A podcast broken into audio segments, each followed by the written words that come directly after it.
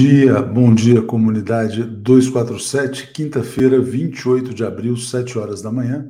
Começando mais um Bom Dia 247, saudando toda a comunidade, começando pelo Jorge Uchoa, dizendo: Das 28 guerras em andamento no mundo, a mais cruel é que está sendo travada na Amazônia, onde as comunidades indígenas, quilombolas e extrativistas artesanais indefesas estão sendo dizimadas por garimpeiros ilegais fortemente armados e com proteção da Polícia Federal.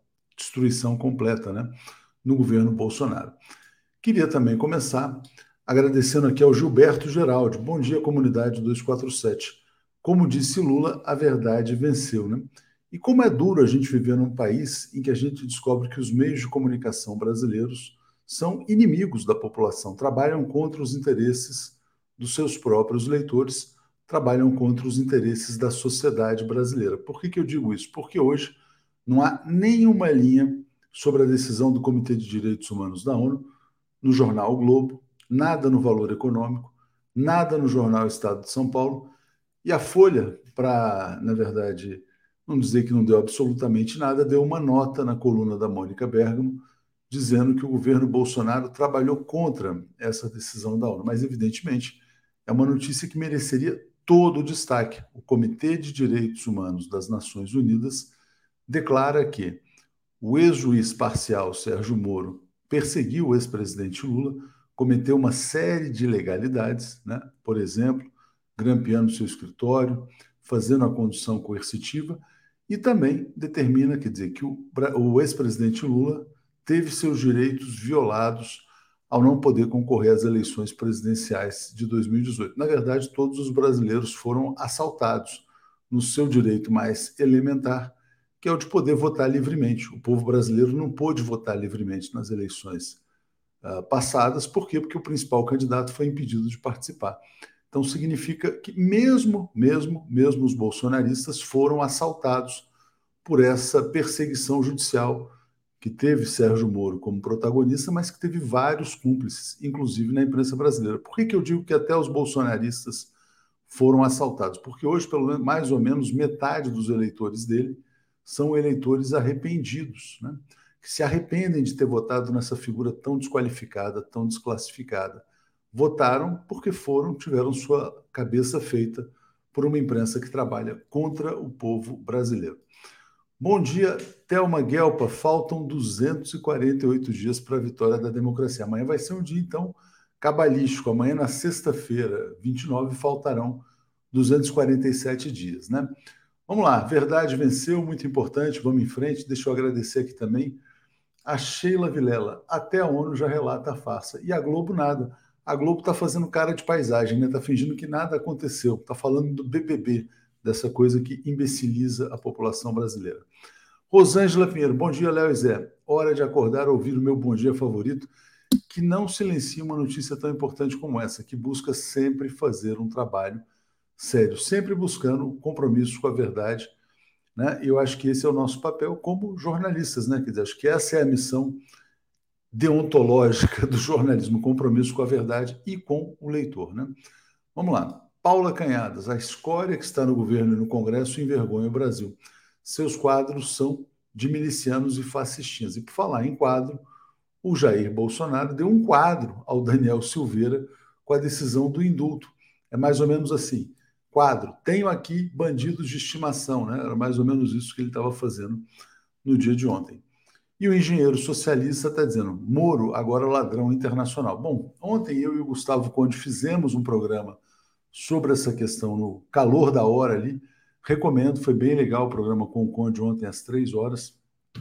Moro muito jovem, né? Não sei quantos anos ele tem, mas entrou então definitivamente na lata de lixo da história. Quem entra na lata de lixo da, da história não encontra a, a porta de saída. O Moro vai ficar vagando nessa lata de lixo por toda eternidade, né? Triste fim do ex-juiz suspeito eh, transformado em herói pela Rede Globo, pelos veículos de comunicação associados, que promoveu um golpe de Estado que visava assaltar todos os brasileiros com a mudança da política de preços da Petrobras. Notícia mais grave de ontem: um botijão de gás compromete já 10% do salário mínimo.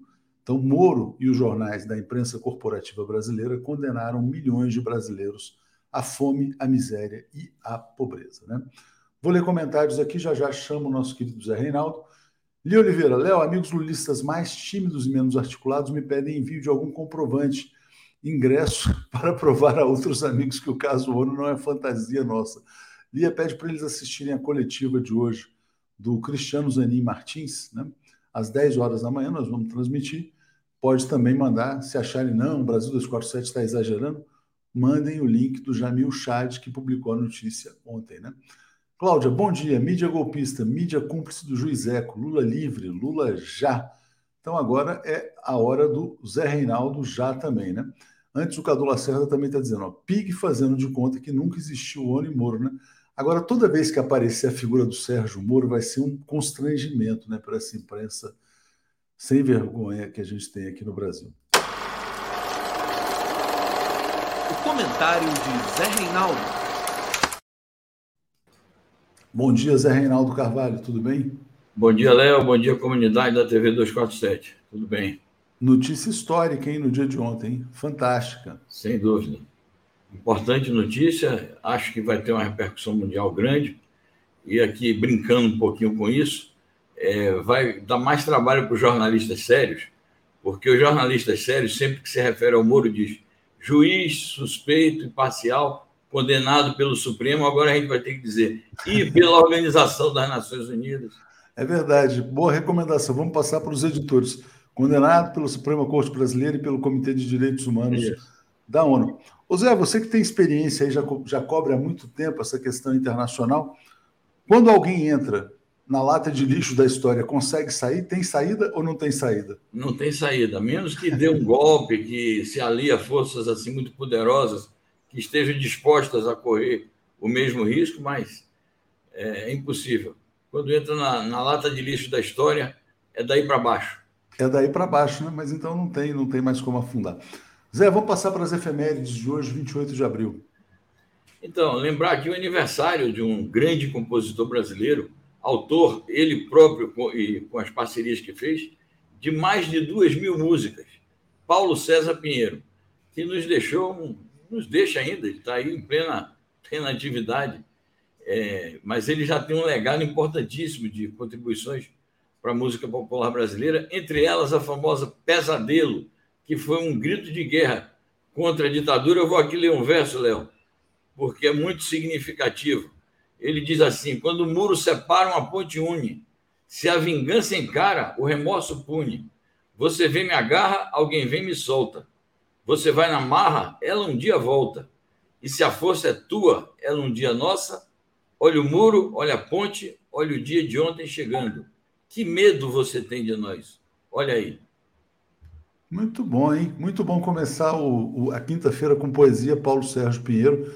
Muito bom também ter o apoio aqui da Regina Monteiro para o documentário do Joaquim de Carvalho, cada vez mais atual, né? importantíssimo, principalmente depois dessa decisão do Comitê de Direitos Humanos da ONU. Né? O que demonstra, o Joaquim vai falar sobre a prisão política do ex-presidente Lula. Eu me lembro né, que muitos golpistas diziam: não, Lula não é um preso político, ele é um político preso. Agora as Nações Unidas confirmam que o Lula foi um preso político. Cláudio Garcia, se a ONU não tivesse reconhecido o pleito do Lula, a manchete da mídia golpista seria ampla, ocupando tempo, análise e espaço de seus comentaristas. Né?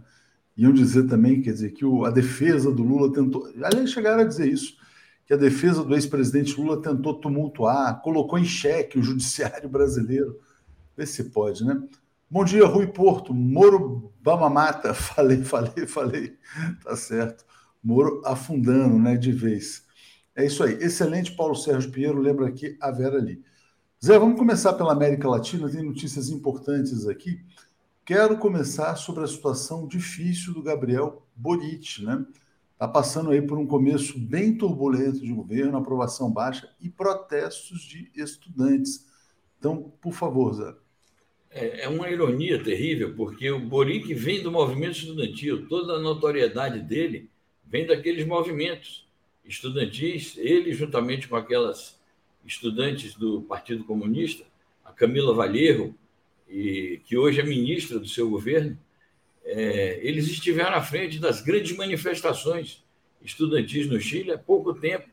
não tem uma década que ocorreu isso.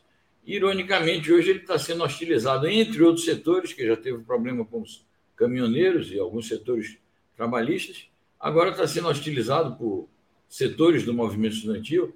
É preciso investigar bem o que é isto, né? de onde parte esse descontentamento e essas manifestações, e ele é, aconselhando os estudantes a não enveredarem pelo caminho da violência. E chega a colocar essa questão assim, né? Terão que responder perante a lei. É um começo de governo muito estranho, porque tem um pouco mais de um mês é, desde que foi empossado e está enfrentando crise atrás de crise. É preciso ver se tem algum setor da direita por trás disso. É, enfim, porque aparentemente não haveria justificativas para isso, né? Porque não houve tempo político sequer para o governo se estabelecer. É, Zé, a Maria Vilela está fazendo aqui um alerta importante, porque ontem que saiu foi um furo do Jamil Chad, correspondente internacional. A ONU vai declarar a vitória oficial do Lula hoje às 11 horas da manhã, então acho que é isso, tem um embargo. De toda maneira, a notícia já circulou, já está confirmada e tem até a coletiva dos grandes advogados Cristiano Zanin Martins e Valesca Teixeira Martins, que foram heróicos aí nesse processo, né? Adélia Machado, dia de ontem, vai, vai virar efeméride do Zé Reinaldo. Temos que crer que a verdade sempre vence. Ou hoje, né? Pode ser que seja hoje. Se for declarado oficialmente hoje, e o Jamil Chad só antecipou a decisão, a efeméride do ano que vem vai ser 28 de abril, o dia em que o Comitê de Direitos Humanos da ONU reconheceu que o ex-presidente Lula, presidente mais. Olha a gravidade, né? O, pre, o presidente mais popular da história do Brasil sofreu perseguição política por parte do sistema judicial que serve às oligarquias, né? Vamos lá. Uh, Chico Pinheiro lembrou desta mesma música, Zé, no dia da prisão do Lula. Olha que interessante, né? Chico Pinheiro se emocionou muito quando houve essa prisão política. É, Li Oliveira, lembram daquele jornalista da Globo surpreendentemente cantando isso em contraposição ao golpe? Uh, aí acho que é essa lembrança do Chico Pinheiro também, né? E Marcelo Quintão, ó tristeza, me desculpe, estou de malas prontas, já raiou o dia, vamos viajar. Acho que é mais uma lembrança aí do Paulo Sérgio Pinheiro. César. Bom, falamos aqui do Paulo César, Léo. Paulo Oi. César. Paulo, Paulo César, César, desculpa, Paulo César Pinheiro, desculpa, errei aqui. Vamos então aqui falar também de Equador aqui, Zé, notícia importante. Equador, Rafael Correia quer voltar, né? Porque, na verdade, é, ele tem um asilo político na Bélgica, mas quer voltar ao seu país natal. Diga, Zé. Exatamente. É, ele chama atenção para o fato de que a liderança dele continua incólume do ponto de vista popular, do ponto de vista do prestígio político, da influência eleitoral, da sua capacidade de articulação de forças políticas democráticas, progressistas e de esquerda. Então, ele quer continuar jogando um papel protagonista na vida política, mas sabe que não pode, ele mesmo diz: eu não posso pôr o pé no país porque vão me prender, tem uma condenação lá injusta de prisão, fruto da traição do Lenin Moreno, que ele evidenciou, apoiou e o, Lenin Moreno acabou traindo. Mas, então, ele está levantando essa questão como uma espécie assim de denúncia também é, da perseguição que ele está sofrendo e chamando a atenção do povo equatoriano para a importância da presença política dele lá, portanto, a injustiça do que está sendo feito. Ele está a salvo porque conseguiu exílio é, na Bélgica. Ressalta que é importante esse exílio, esse status de exilado, porque ele pode agora viajar com mais é, é, folga, com mais liberdade por outros países da União Europeia e mesmo outros países do mundo, sem correr o risco de o Interpol da vida interpelá-lo a pedido do governo equatoriano. Mas resta esta questão: a, o retorno dele para jogar um papel político nas lutas eleitorais e políticas do país. É isso aí. Bom, Pedro, é, deixa eu só continuar, tem muitos comentários chegando né, sobre a decisão histórica da ONU, Zé. Pedro Ayrton Queiroz dizendo: está mais do que provado, Lula foi um preso político. Né? João Esteves, colega de trabalho da turma do Nem Cá Nem Lá, assistindo programas do 247 já exibidos. Fiquei feliz e questionando que ele, se ele mudou depois que conheceu o 247. Agora é só cá. Eu agradeço muito ao João Esteves por esse comentário, porque realmente muitas pessoas, eu já recebi vários relatos, pessoas que me escreveram, dizendo: olha, depois que passei a assistir a TV 247, passei a ter uma compreensão melhor do que aconteceu no Brasil nos últimos anos. Né? A gente tem uma persistência muito grande, a gente está aqui há vários anos, todos os dias, trazendo o que nós acreditamos ser a informação mais precisa para o público. Né? Eu acho que as pessoas vão se, conhecer, uh, se convencendo aos poucos. Né? Uh, aqui, ó. Uh, Mauro Sul está dizendo: Paulo César Pinheiro escreveu Viagem aos 14 anos, está lembrando? Também tem aqui mais comentários aqui chegando. Quero só destacar mais um. Aqui, ó, da Maria Angélica Barreto. Meu melhor presente de aniversário, a decisão da ONU. Viva o presidente Lula. Então, parabéns também a Maria Angélica e obrigado ao Diógenes Labre, que sempre nos apoia aqui. Zé, vamos falar sobre a eleição da Colômbia. É, muito, vamos dizer assim, movimentação conservadora ali, na verdade, né? Que tem uma, uma divisão entre o partido, do Partido Liberal entre o Gutierrez, que é um candidato mais é, conservador, e Gustavo Petro. Então, passo para você trazer para a gente o cenário da Colômbia. É, essa notícia é muito importante porque não é comum que as classes dominantes é, colombianas apoiem forças progressistas e de esquerda. Geralmente, a polarização política na Colômbia era entre os liberais e os conservadores, depois apareceu é, a partir dos conservadores, a extrema-direita, representada pelo ex-presidente Álvaro Uribe, e agora por seu sucessor, o Ivan Duque. Então, o fato de o, a Colômbia ter sido polarizada pela extrema-direita, é, a política de violência predominando sobre qualquer norma democrática, é, o isolamento internacional que o país vai sofrendo, apoiado apenas pelos Estados Unidos e alguns poucos aliados, o papel desestabilizador que esses governos de extrema-direita têm provocado aqui, têm cumprido aqui na região latino-americana, trazendo até o perigo de guerra para a Colômbia, tudo isso tem levado setores das elites, portanto, das classes dominantes e dos partidos representativos dessas classes a é, se diferenciarem. Então começam a surgir essas defecções e surgiu essa possibilidade de pelo menos uma ala do Partido Liberal é, apoiar o Gustavo Petro, que vai reforçar as suas possibilidades eleitorais de ser vitorioso na eleição que está se aproximando agora no dia 29 de maio. Que nós vamos acompanhar é, tanto quanto possível, diariamente, a gente vai trazer notícias e quando chegar mais perto, a gente vai acompanhar com mais intensidade. É, com cobertura especial da Agência Regional de Notícias, que é a nossa parceira aqui na América Latina. Exato.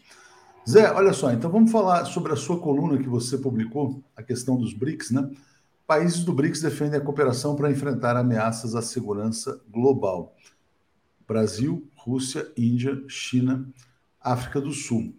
É, ontem a gente transmitiu uma entrevista com o Pepe Escobar, o pessoal está elogiando bastante a entrevista com o Pepe, e ele falou sobre essa questão dos BRICS, que a visita da Victoria Nuland ao Brasil visa também deixar claro: olha, ou vocês estão conosco ou estão contra nós. É, como é que você está vendo o cenário dos BRICS nesse contexto em que um dos principais atores, que é a Rússia, está em guerra, Zé?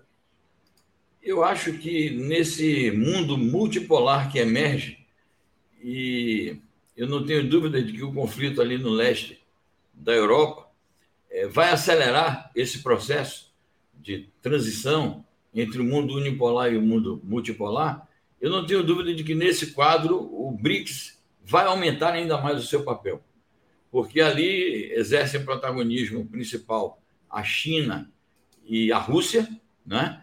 E a, a próxima reunião do BRICS será na China, agora já, daqui a poucos meses, em setembro. E eu não tenho dúvida de que a Rússia vai participar com toda a força. Né? Não sabemos ainda a questão do, da presença do Putin, do trânsito dele, a sua condição de viajar, mas a Rússia vai participar com toda a força e provavelmente o presidente Putin estará lá. Isso vai realçar ainda mais o papel do BRICS, porque certamente que o, a guerra na Ucrânia vai é, polarizar as atenções do BRICS e vai ser o assunto principal e vai se refletir na declaração conjunta, que sempre é aprovada por unanimidade e por consenso. Esse artigo que eu escrevi é a propósito exatamente de uma das reuniões preparatórias da cúpula, é, de um dos setores, um dos grupos de trabalho do BRICS, sobre exatamente a questão da segurança global, que lida com temas como terrorismo internacional, atentados propriamente ditos, mas não só, lida também com a questão da segurança cibernética, porque estamos vivendo hoje num mundo em que a possibilidade de terrorismo na área cibernética, é, essa possibilidade cresce. Então, houve uma reunião coordenada pela China, o turno da coordenação cabia à China, foi por meios virtuais, e eles aprovaram uma série de princípios relativos exatamente a, a mostrar o contraste entre a visão do BRICS, que é uma visão de cooperação global para enfrentar este problema que afeta a todos os países, de um lado, e do outro lado, a concepção prevalecente nos Estados Unidos e em alguns países aliados de que o terrorismo internacional e os problemas da segurança global precisam ser enfrentados com militarismo, com guerra, com unilateralidade, com mundo unipolar, como eles fizeram durante é, aqueles processos lá, lá, do Iraque, do Afeganistão e outros. Então, é, essa reunião preparatória, no aspecto da segurança global, já é um sinal do que poderá vir a ser a reunião do BRICS, em setembro, na China, como contraste à política unilateralista dos Estados Unidos e dos seus aliados. Então, eu acho que sim, realça-se o papel do BRICS. É isso aí. Alisson Santos está dizendo: bom dia, amigos. Com a decisão da ONU, como fica a situação do Delgate, hacker de Araraquara? Tem que ser perdoado, evidentemente. Moro sofrerá alguma condenação irá para o xadrez? É o que muitos na sociedade brasileira esperam, né? A destruição foi muito grande. Ontem, vários juristas entraram com ação e vários parlamentares contra o Moro pela destruição da economia brasileira. A Lídia fala: sempre excelente a entrevista com o Pepe. Ontem, rica em detalhes. Ontem realmente foi especial recomendo bastante, muita informação relevante nessa live de ontem. Zé, vamos lá falar sobre o tema da energia e das sanções. Estados Unidos surpresos com a recusa da Índia a impor sanções contra a Rússia e também a decisão de negociar em rublos. Índia, país dos BRICS, ou seja, mantendo boas relações aí com a, com a Rússia, né? E quero botar aqui também no campo da energia uma notícia que acabou de entrar na agência Sputnik, que fala o seguinte: a União Europeia instando empresas a recusar o pagamento em rublos pelo gás. Ontem a gente falou, né? Polônia e Bulgária tiveram fornecimento suspenso, a Áustria disse que vai pagar em rublos, mas a União Europeia quer que todos os países europeus façam sacrifício, fiquem sem energia e encontrem uma maneira aí depois de se virar. É, passo para você, então, falar de Índia e essa questão europeia também, Zé. Pois é, essa posição da Índia é muito interessante. É, aí a notícia fala que os Estados Unidos ficaram surpresos. A rigor, a gente deveria escrever, ficaram decepcionados. Eu não, só não coloquei o decepcionados para não ser infiel ao texto original que veio da, da agência noticiosa, para não, é, digamos assim, ser acusado depois de estar distorcendo as informações que vem das agências internacionais. Mas, rigorosamente, os Estados Unidos ficaram foi decepcionados, porque eles têm a Índia na conta de um aliado, mas a Índia, sim, ela faz o jogo de é, alianças com os Estados Unidos, alianças com a Rússia, alianças com a China, ela não tem alinhamento automático com os Estados Unidos, faz uma posição de equilíbrio por conta da própria posição geopolítica deles, independentemente de ser um governo de direita, e os Estados Unidos achavam então que a Índia iria embarcar nessa canoa furada de fazer é, sanções à Rússia e prejudicar a si própria, prejudicar o seu desenvolvimento e prejudicar o padrão de vida do seu povo, que já é, é bastante precário, já o povo indiano vive condições de vida difíceis. Então, é, essa posição da Índia mostra uma tendência também dos nossos tempos, que muita gente diz, não, mas a Rússia está tá isolada. Não está isolada tem muitos países que atuam como está atuando a Índia, ou seja, sem obedecer aos apelos ou aos ditames dos Estados Unidos, preservando seus interesses nacionais. Sobre a posição da senhora von der Leyen, é uma coisa lamentável, porque, primeiramente, ela distorce é, os fatos. Ela diz assim: a Rússia está fazendo chantagem com o gás. Nós abordamos esse assunto ontem. A gente pergunta: e as sanções econômicas contra a Rússia são o quê? A Rússia vai reagir de que maneira às sanções econômicas do Ocidente? Então, é, ela está reagindo com as armas que tem também no plano econômico, fazendo valer essa sua vantagem comparativa, digamos assim. E, ao mesmo tempo, isso que você ressaltou no seu comentário inicial, ao formular a pergunta. Então, ela quer sacrificar as populações europeias. Que presidente de Comissão Europeia é esta que quer sacrificar as populações do bloco, que ela tem a obrigação de defender os interesses dessa população? Mostra Exatamente. a quem ela serve, né? Essa, essa é a questão. A quem serve? Mostra o caráter da União Europeia. Exatamente, as pessoas estão impressionadas com a subserviência. Obrigado aqui a Ana Abreu pelo apoio e muito obrigado ao Nilo Alves. Se Daniel Silveira paga 15 mil de multa, Lula deveria exigir pelo menos 15 mil por cada dia que ficou preso, né, pelos 580 dias. Será que a dedo dos Estados Unidos no Chile? Olha, eu acho, minha opinião, que no, no Chile o que há por hora é insatisfação popular mesmo, né? Quer dizer, porque o Boric é fruto de um movimento de insatisfação popular e as pessoas esperam respostas mais rápidas, né? Bom, vou trazer aqui duas notícias sobre a OTAN, Zé, rapidinho para a gente. É, vamos lá. Reino Unido, né? Reino Unido diz que quer uma OTAN global e paz mundial, que são há contradições, né? Mas reforça a militarização da Ucrânia e fustiga a China. Quem está falando aqui é a Liz Truss, que é a chanceler britânica, né? Ao mesmo tempo, vou botar aqui uma fala do seu, seu amigo, né? Aldo Rebelo, que foi companheiro de partido no PCdoB durante muito tempo, está dizendo a expansão da OTAN é culpada pelo conflito Rússia-Ucrânia. Então, peço para você falar sobre essa ideia de uma OTAN global, né, porque é uma OTAN global sem Rússia, sem vários países. Diga, Zé. É, essa OTAN global é algo fantasioso.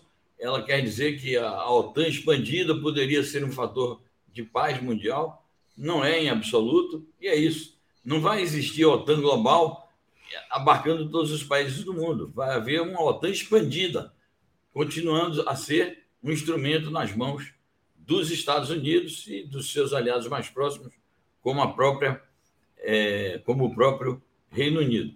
Mas o que se destaca nessa notícia é isso: ao mesmo tempo que ela fala em paz mundial, é, o Reino Unido é um dos principais atores dessa cruzada anti, anti-russa e da militarização da Ucrânia. Então, como se pode pregar a paz mundial com essa militarização extremada que eles estão promovendo? Ao mesmo tempo, ela fustiga a China, porque diz que apoia todos os esforços é, pela independência de Taiwan, incluindo o, a militarização também de Taiwan, o fornecimento de armas.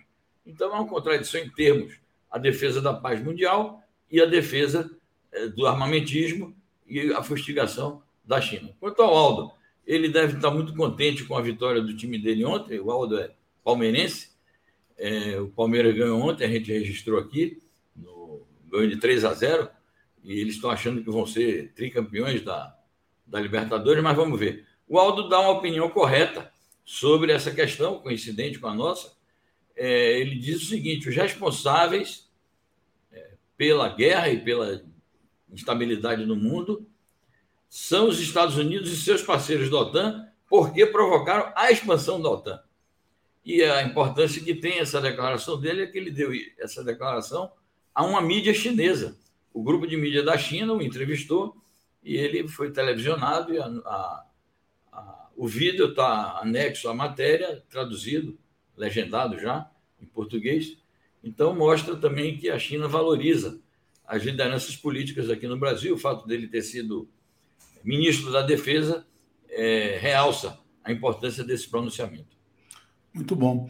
Vamos lá, Celi Lima dizendo: socorro, faça um documentário O Riso dos Outros chegar até o presidente Lula, documentário de 2012.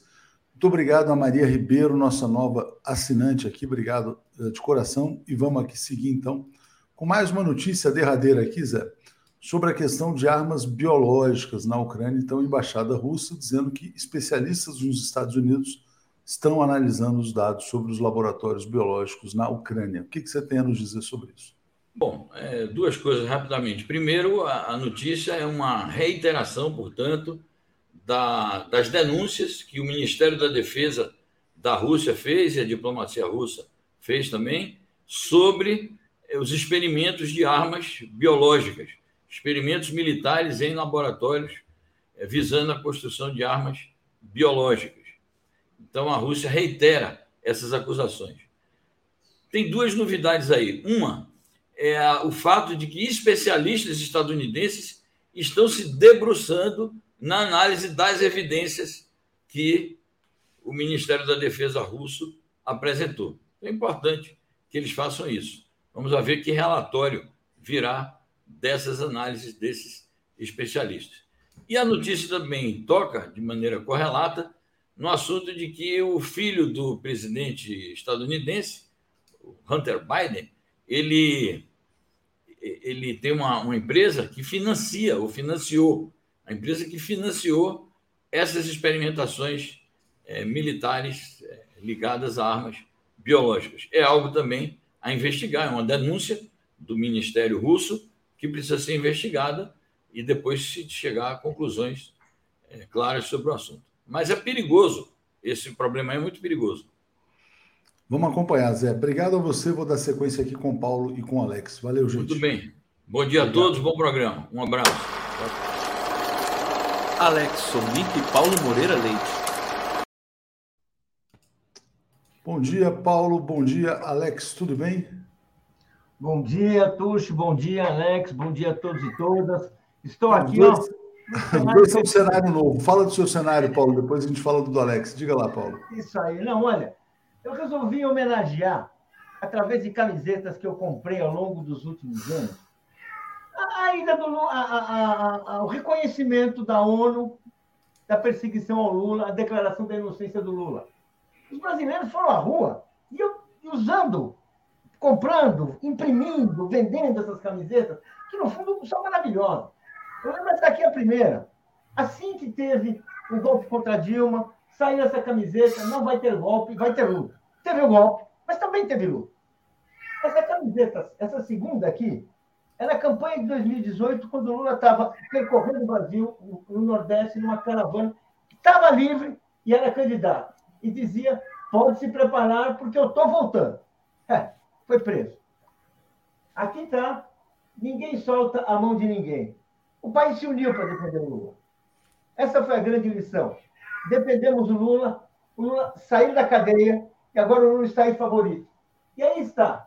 Essa é uma camiseta que fala Lula livre, Lula lá. E ela tem o, o, o verde amarelo, parece uma camiseta até que tem cores assim preferidas pelo bolsonarismo, mas ela foi feita por uma militante que me disse: não podemos entregar o verde amarelo para o inimigo. E não entregou, está aqui, Lula livre, Lula lá. E hoje é Lula livre, Lula lá, na ONU, gente. Na ONU. Quem que imaginava que isso ia acontecer assim, declarado? Assim, é uma coisa que nem precisava acontecer, mas foi importante que tenha acontecido. Declarar a inocência do Lula é afirmar que teve um golpe no Brasil, é afirmar a, a força do Lula, é afirmar que uh, é uma vitória da resistência brasileira. Muito bem, temos que comemorar, essa é a minha maneira. Obrigado, Paulo. Eu imaginava. Alex, a, o gato a gata é sua ou é do Paulo que está miando alto? É, é o gato. É o gato. É Tem que gato. dar comida para o gato, Alex. Está incomodando? Não, não, não, mas está bem alimentado o gatinho. Claro, né? ele é gordo. Se eu mostrar para você o tamanho dele, você vai ver como ele é Gato gordo. gordo. Mas é, é, é, é, porque a minha filha está dormindo e ele quer cafuné da minha filha, por isso que ele está assim. Não posso fazer nada, quer dizer. você está na nem... cozinha hoje, Alex? Hein? Hoje você está na cozinha? É a cozinha, toda redação tem uma cozinha, não tem aquele negócio? Tem a cozinha, você está na a cozinha. cozinha do jornal. Então, é, antigamente o pessoal falava isso, não, esse cara não aparece muito, não é repórter, ele fica na cozinha, fica na fazendo cozinha, título, é, revisão. Estou na é mais, cozinha do jornal. Mais ou menos. O Alex vai vir para a nossa cozinha aqui, então, também. Bom, Jairo Costa está dizendo, abaixo uma marreco e a Globo desumiado do gato. Daniel Novo, o Rui, não, o Rui estava gripado, Daniel. Avisei na terça-feira que o Rui estava gripado. É, enfim, e o Cadu Lacerda está dizendo: o estilo recupero de divulgar ou esconder o que interessa fez ampla escola no PIG e no mundo.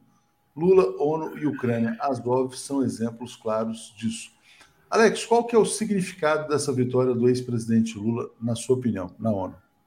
Não, é o seguinte, acabou a conversa. Isso é uma chancela, né? Não tem órgão mais qualificado do que esse, né? Para tomar uma decisão e mais imparcial do que esse, né?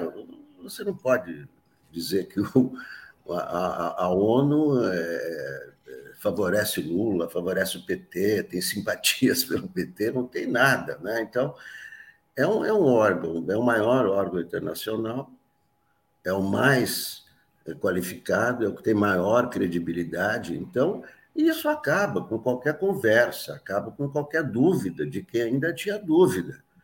Né? Então, é, isso aí, quer dizer, mesmo que é, saiu no UOL, não saiu no, no, Globo, mas isso aí vai virar conversa de botequim, sabe?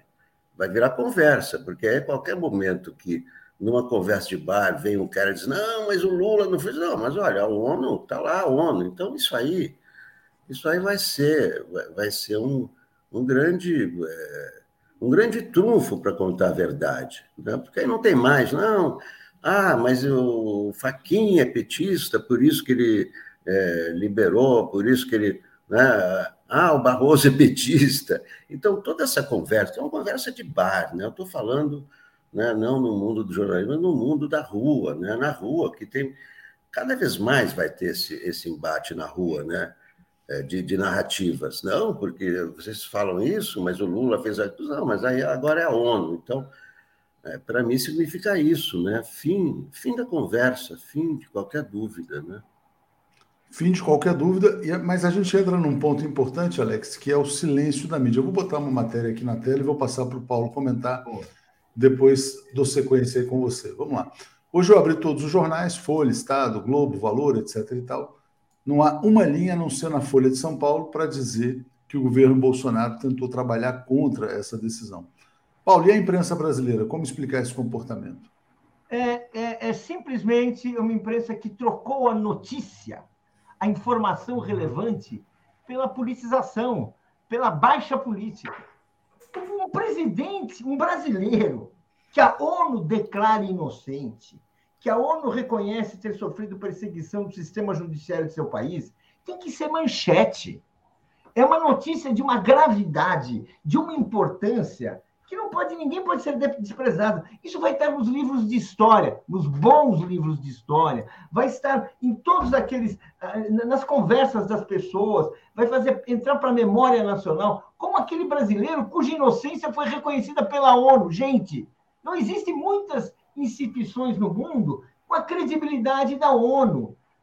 Não existe aquela que é uma afirmação de isenção, que tem uma história de construção de construção de uma, uma humanidade pacífica, a, fraternidade, a fraternidade entre os povos. A ONU está ligada a tudo isso. Não é aquela potência que poderia ser, porque justamente as grandes potências sabotam, mas ela existe, ela é aquele sopro de humanidade, numa humanidade cada vez mais uh, uh, devastada. Então, ser brasileiro, gente, eh, muitos chefes de Estado do mundo foram perseguidos, foram atacados.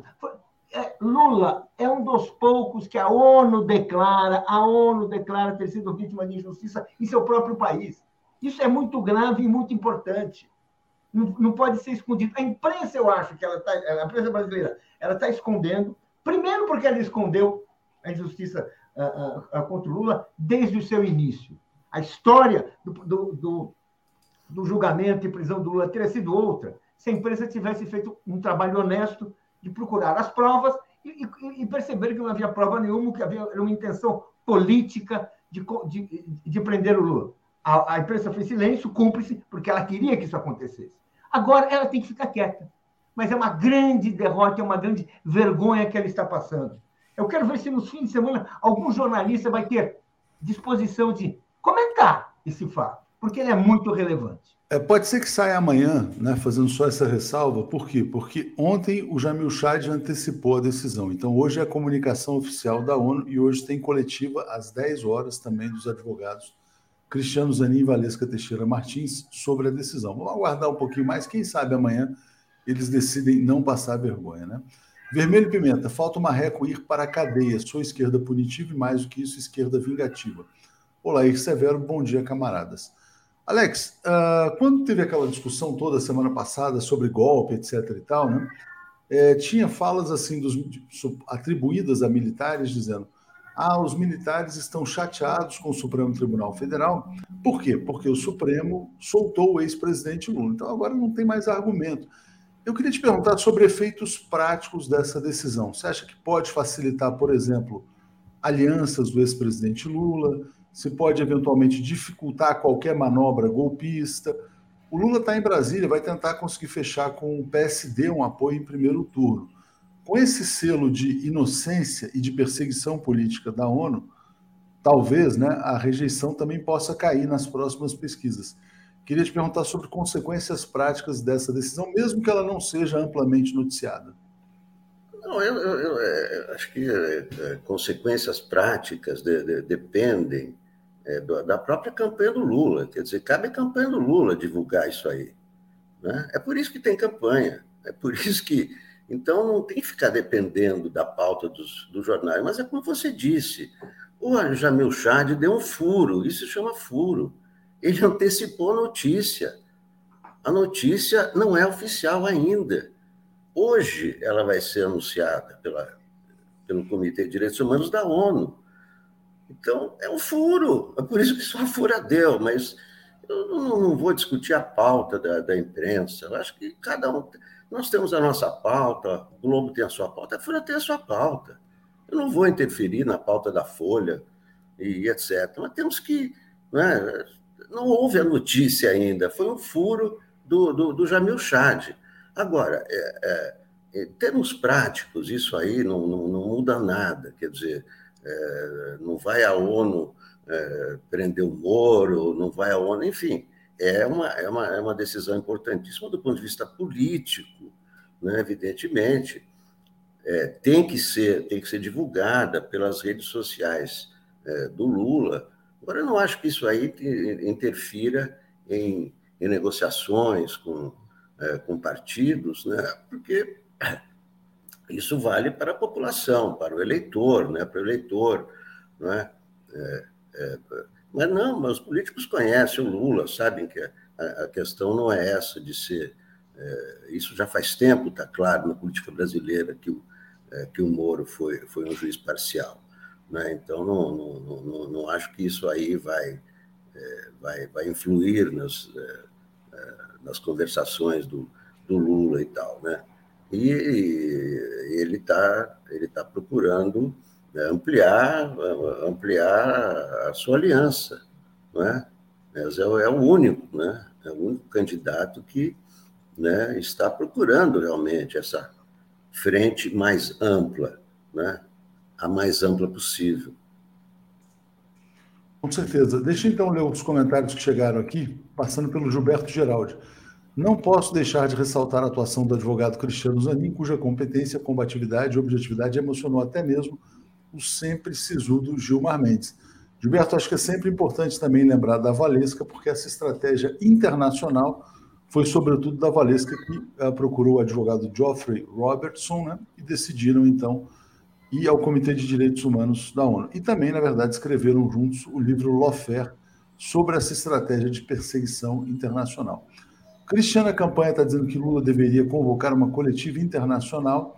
É, Paulo Oliveira, é, eu avisei que aqueles que me acusavam que eram os verdadeiros criminosos. Frases de Lula quando açoitado covardemente pela Casa Grande de Curitiba. Um abraço aqui ao Olair Severo também. Muito importante, né, Paulo? A lembrança ao papel dos, dos dois advogados, né, que realmente não foi fácil, tiveram o escritório grampeado. Eu queria trazer mais uma notícia também de ontem, que é muito importante antes de te passar, é, bom, a Valesca é filha do Roberto Teixeira, que é um grande advogado também, que foi muito perseguido por ser amigo do ex-presidente Lula. É, e o Roberto Teixeira, ele será indenizado pela União. Por quê? Porque o seu escritório foi interceptado ilegalmente pelo Sérgio Moro. Então, a União agora tem que ir atrás do Sérgio Moro para fazer com que ele pague, porque tem lá o direito de regresso. Né? Então, de forma unânime, desembargadores consideraram o grampo determinado por Moro contra o escritório como uma indevida violação ao sigilo das comunicações. Fica aqui também a lembrança que a OAB se calou diante dessa, talvez de uma das mais violentas viola, uh, agressões à advocacia já vistas na história do Brasil. Paulo, vamos falar um pouco dos advogados também. Primeiro, é muito importante. O Roberto Teixeira é advogado do Lula há muitos anos, e, há muito tempo ele vem sendo uh, perseguido, difamado. Uh, toda vez que se aparecia alguma coisa em torno do Lula, se, se, é se procurava associar o advogado. Ele foi alvo dessa investigação canalha, canalha, de quem procurava uh, uh, provas e não encontrou nada. E a gente, esse é o dado importante. Roberto Teixeira, parabéns, muito bem. Espero que a indenização seja paga muito rapidamente para que o senhor possa aproveitá-la o, o mais breve possível. Sobre a Valesca e o Cristiano Zanin, conheço os dois, são pessoas de boa formação cultural, política e jurídica, evidentemente. Uh, eles enfrentaram, eles, eles tiveram uma linha correta, firme, e tiveram a firmeza de permanecer nesta linha durante todo o tempo, sendo alvo por críticas ora veladas, ora abertas, de vários colegas que ou não entendiam, ou discordavam, ou não compreenderam que havia ali um caminho lógico e possível. Esse resultado na ONU é um, é um resultado assim, a confirmação uma estratégia correta. Os dois estão de parabéns. Eu sei que o Roberto Teixeira também ajudou, ele também partilha disso com a sua experiência, com a sua história, mas os dois estão de parabéns.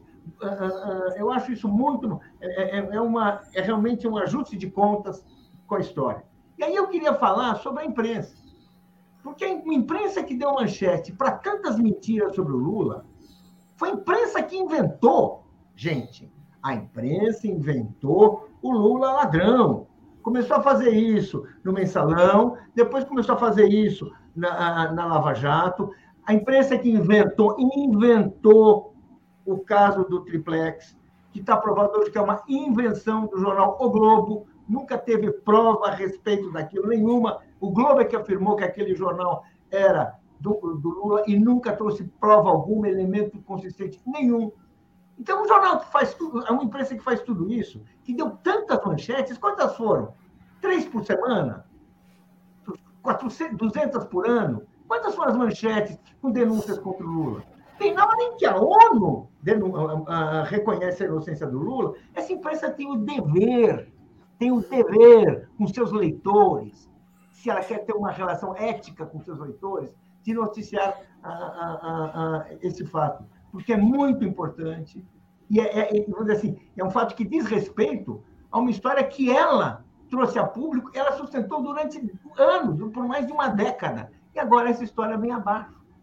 A ONU diz reconhece que Lula foi perseguido político. Ou seja, a imprensa estaria fazendo bem a ela mesma, a sua própria credibilidade ao noticiar isso com o destaque devido. Com certeza. Bom, Fernando Castro dizendo: ontem o Twitch cancelou 38 mil robôs bolsonaristas, a esquerda também deveria usar essas estratégias de marketing de inteligência artificial. Eu sou contra essa coisa de usar robô e tal, mas é, não sei a opinião de vocês. Vou passar para o Alex falar sobre isso, mas trazendo já, Alex, o tema da, do evento ontem no Palácio do Planalto, né, em que o Bolsonaro deu um quadro com a com indulto ao Daniel Silveira. Daniel Silveira vai para a CCJ. Kim Kataguiri vai para a Comissão de Educação da Câmara dos Deputados. Muita coisa estranha acontecendo, mas uh, essa questão da CCJ, inclusive, amplia a tensão com o Supremo Tribunal Federal. Diga, Alex, vamos falar sobre Daniel Silveira e caso você queira comentar essa questão também de usar robôs, enfim. Não, o, o, o Daniel Silveira está né, tá sendo usado pelo Bolsonaro, porque ele já, já usou muita gente, né? já usou o Pazuello, está usando o Daniel Silveira como boi de piranha, né? É, como bandeira dele, né? Quer dizer, todo esse, é, esse estímulo a, a, essas homenagens, imagina, homenagens a alguém que foi condenado por conspirar contra a democracia. É, é, é isso é, é, pode fazer um paralelo com as homenagens que ele sempre fez ao brilhante Ustra. É a mesma coisa, né? é, é, uma, é uma provocação óbvia, provocação não só ao STF, provocação à democracia. Isso que ele está fazendo. Esse, esse festival de horror com Daniel Silveira, que foi incluído em quatro comissões. Então, como é, o, o, o Bolsonaro e toda a direita estão com a maioria tranquila na, na Câmara, eles podem fazer isso. Não é estranho. Né? Essa janela partidária escancarou, né? aumentou demais o número dos, dos deputados desses partidos. Então, eles deitam e rolam, fazem esse tipo de coisa, estão apoiando crimes, né? estão sendo é, estimulados por Bolsonaro a, a, a, serem cúmplices de um, de um criminoso, com uma ficha não é, é, é, muito, muito pesada, não só na política, como na, na própria PM. Não é? Você olha a, a ficha do diretor da PM também é toda uma ficha de prisões, detenções, de, é, então, é, é, primeiro, é, é essa, essa obsessão da família Bolsonaro por criminosos, essas ligações sempre, eles protegem criminosos desde os tempos de deputados, milícias, Adriano da Nobre, esse Daniel Silveira não é mais nada menos do que tem esse perfil também, do Queiroz, perfil do Adriano da Nóbrega, é, é esse, esse o perfil da família. Então, quando o presidente da República não só coberta, como promove isso numa campanha, ele se torna cúmplice, evidentemente, desses crimes. É, vai ser punido por isso? Não, não, não vai ser punido agora. Mas é, ele está construindo a história dele. Quer dizer, a, a, história do Bolsonaro não acaba, não, a história das pessoas fica. E ele está construindo essa história de crimes atrás de crimes, de provo... a mesma coisa que ele fazia no, no, no quartel, provocações, terrorismo ele está é, cumprindo esse, esse papel de terrorista, quer dizer, está atentando contra os brasileiros todos os dias, com mais essa. Agora, eu acho que eu acho que o STF tem que reagir nos autos. Eu acho que não tem que ter bate-boca. É, deixa, deixa, deixa fazer. Eu, eu, é, do ponto de vista formal, ele não está caçado, Daniel Silveira. Ele é deputado. O que o STF tornou o deputado foi inelegível, porque, segundo a lei da ficha limpa, quem é condenado por um colegiado, mesmo antes do trânsito em julgado, já se torna inelegível, como foi o caso, aliás, do Lula. Então, ele está inelegível, não poderá concorrer, mas ele não foi caçado. Então, ele está livre para ser deputado, pode ir à Câmara, tal, deveria usar a tornozeleira, vai ser, inclusive, é, é, interroga, é, a defesa vai ter que responder por que, que a tornozeleira não está funcionando, mas ele, por enquanto, tem mandato.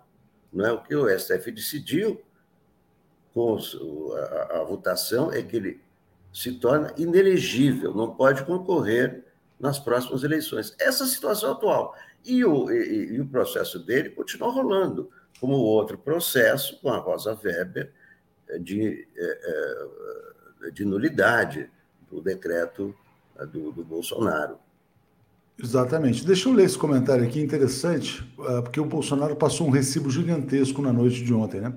Carlos Alberto Veloso está dizendo: se fala que Bozo vai ser preso por corrupção e esses deputados envolvidos no orçamento secreto quando a PF descobrir os, os, os desvios. Né? Os corruptos vão morrer todos abraçados. Lembrando que o Bolsonaro ontem disse que não vai terminar como a Giannini. A Giannini é a presidente golpista da Bolívia, que foi presa né, por ter articulado um golpe de Estado e, aliás, teve apoio do Brasil nesse, nessa trama golpista também. Jairo Costa está dizendo: ONU confirma o que sempre disse Glauber Braga, juiz ladrão. E a Maria está dizendo: Alex tem razão, os gatos é que mandam na casa. Bom, se não tivesse havido essa fraude eleitoral em 2018, agora reconhecida pela ONU, que a ONU também reconheceu que a eleição foi fraudada. Se o Lula não pôde concorrer, ele teve seus direitos violados, todos os eleitores brasileiros também. O Brasil não estaria nessa situação, né? Bom, botijão de gás já custa 10% de um salário mínimo, né? É inacreditável, né? 10% do salário mínimo é um botijão de gás. Ou seja, né, quem ganha salário mínimo não consegue se alimentar. Vou botar outra notícia aqui, Paulo, é, para te passar para falar sobre a inflação, que é isso aqui: ó, o Brasil tem a segunda gasolina mais cara entre os maiores produtores de petróleo do mundo, ou seja, o Brasil cobra da sua população preço como se fosse importador e não produtor de petróleo. E ontem saiu a prévia da inflação de abril, né, a mais alta em 27 anos. Eu tenho dito isso. Vai ser um milagre se a inflação ficar em 7% como projeto mercado, porque ela já está em 12% acumulada nos últimos 12 meses. Para ficar em 7, o Brasil vai ter que ter deflação nos próximos meses e eu não vejo nada disso no cenário. Então, Paulo, o cenário é desesperador da inflação, que é consequência, primeiro, do golpe de Estado contra Dilma e depois da prisão política do Lula. Diga lá. Exatamente. Uh, e esse cenário terrível que tem assim a classe média que está cada vez mais arrochada também. Nós tivemos uh, 15 bilhões retirados da caderneta de poupança nesse mês de, de abril. Nunca se teve uma retirada tão alta desde 1995. Ou seja, as pessoas não têm dinheiro, a vida está ficando cara, elas estão o quê? Tirando da poupança. Isso se junta com essa inflação, que é a maior inflação em tantos anos, como, como você lembrou, né? Se, se, junta com o desemprego, que é mascarado pela informalidade, hoje em dia, assim, absurdo, né? E nós estamos, assim, num cenário de miséria e, e, e tragédia. O que explica, eu acho que isso a gente não pode perder de vista, é o que explica o comportamento do Bolsonaro. O Bolsonaro já está trabalhando, já está falando em, em fazer uma apuração pa, paralela pelas Forças Armadas. O que, que é isso? Isso é questionar, com fuzis na mão, o resultado das urnas, que possivelmente vai ser desfavorável a ele. É isso que ele está falando, isso, isso, isso anunciou ontem. Ou seja, a, a, a, ideia de uma, de, de, uma retirada pacífica, tranquila, dentro da legalidade, o Bolsonaro vai tentar impedir com tudo que ele tiver a seu alcance.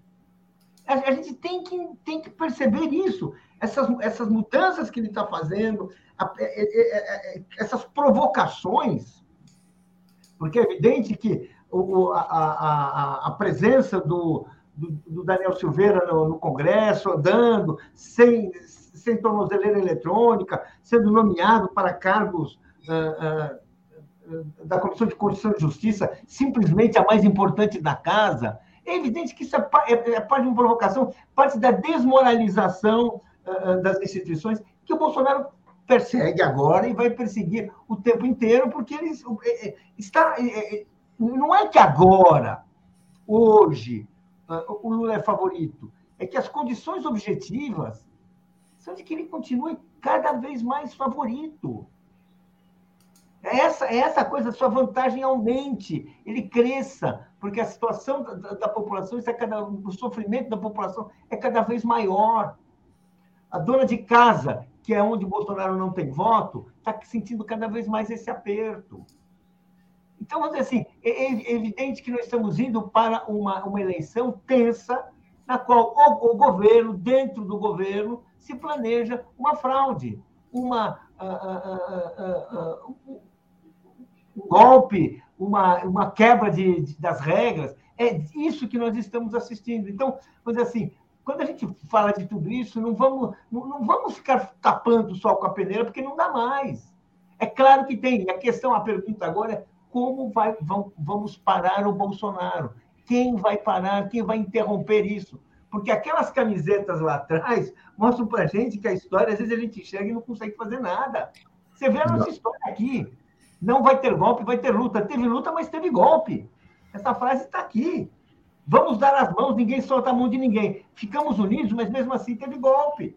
Ou seja, temos que, que, que temos que ter, ficar atentos para o que vem aí porque é evidente que o Bolsonaro está jogando com, uh, uh, com a ruptura. Vamos. É, é, é ninguém. O, o, o, o, Daniel Silveira, que até anteontem era um criminoso para ser expulso do, do, do parlamento, não, está desfilando de uma maneira assintosa se olha, ele sabe que a costa dele agora está quente. Exatamente. Olha só, eu vou trazer mais uma notícia econômica aqui e vou trazer uma notícia política já já na sequência, bem importante também. Sobre essa destruição, vou botar aqui, olha, uh, Brasil de Bolsonaro deve ter uma das maiores taxas de desemprego do mundo em 2022. O Brasil só fica, na verdade, à frente da África do Sul, entre todos os países do G20. E a África do Sul também passou por um processo turbulento, né? prisão de ex-presidente, golpe de Estado, então, não é coincidência, né? O Brasil teve a menor taxa de desemprego da sua história ao final de 2014, no final do governo da ex-presidente Dilma Rousseff. Depois passou para a maior taxa de desemprego de todos os tempos. Jairo Costa está dizendo: tem dedo militar no silêncio da mídia corporativa? Não creio. Acho que a mídia está silenciosa por sua própria vergonha.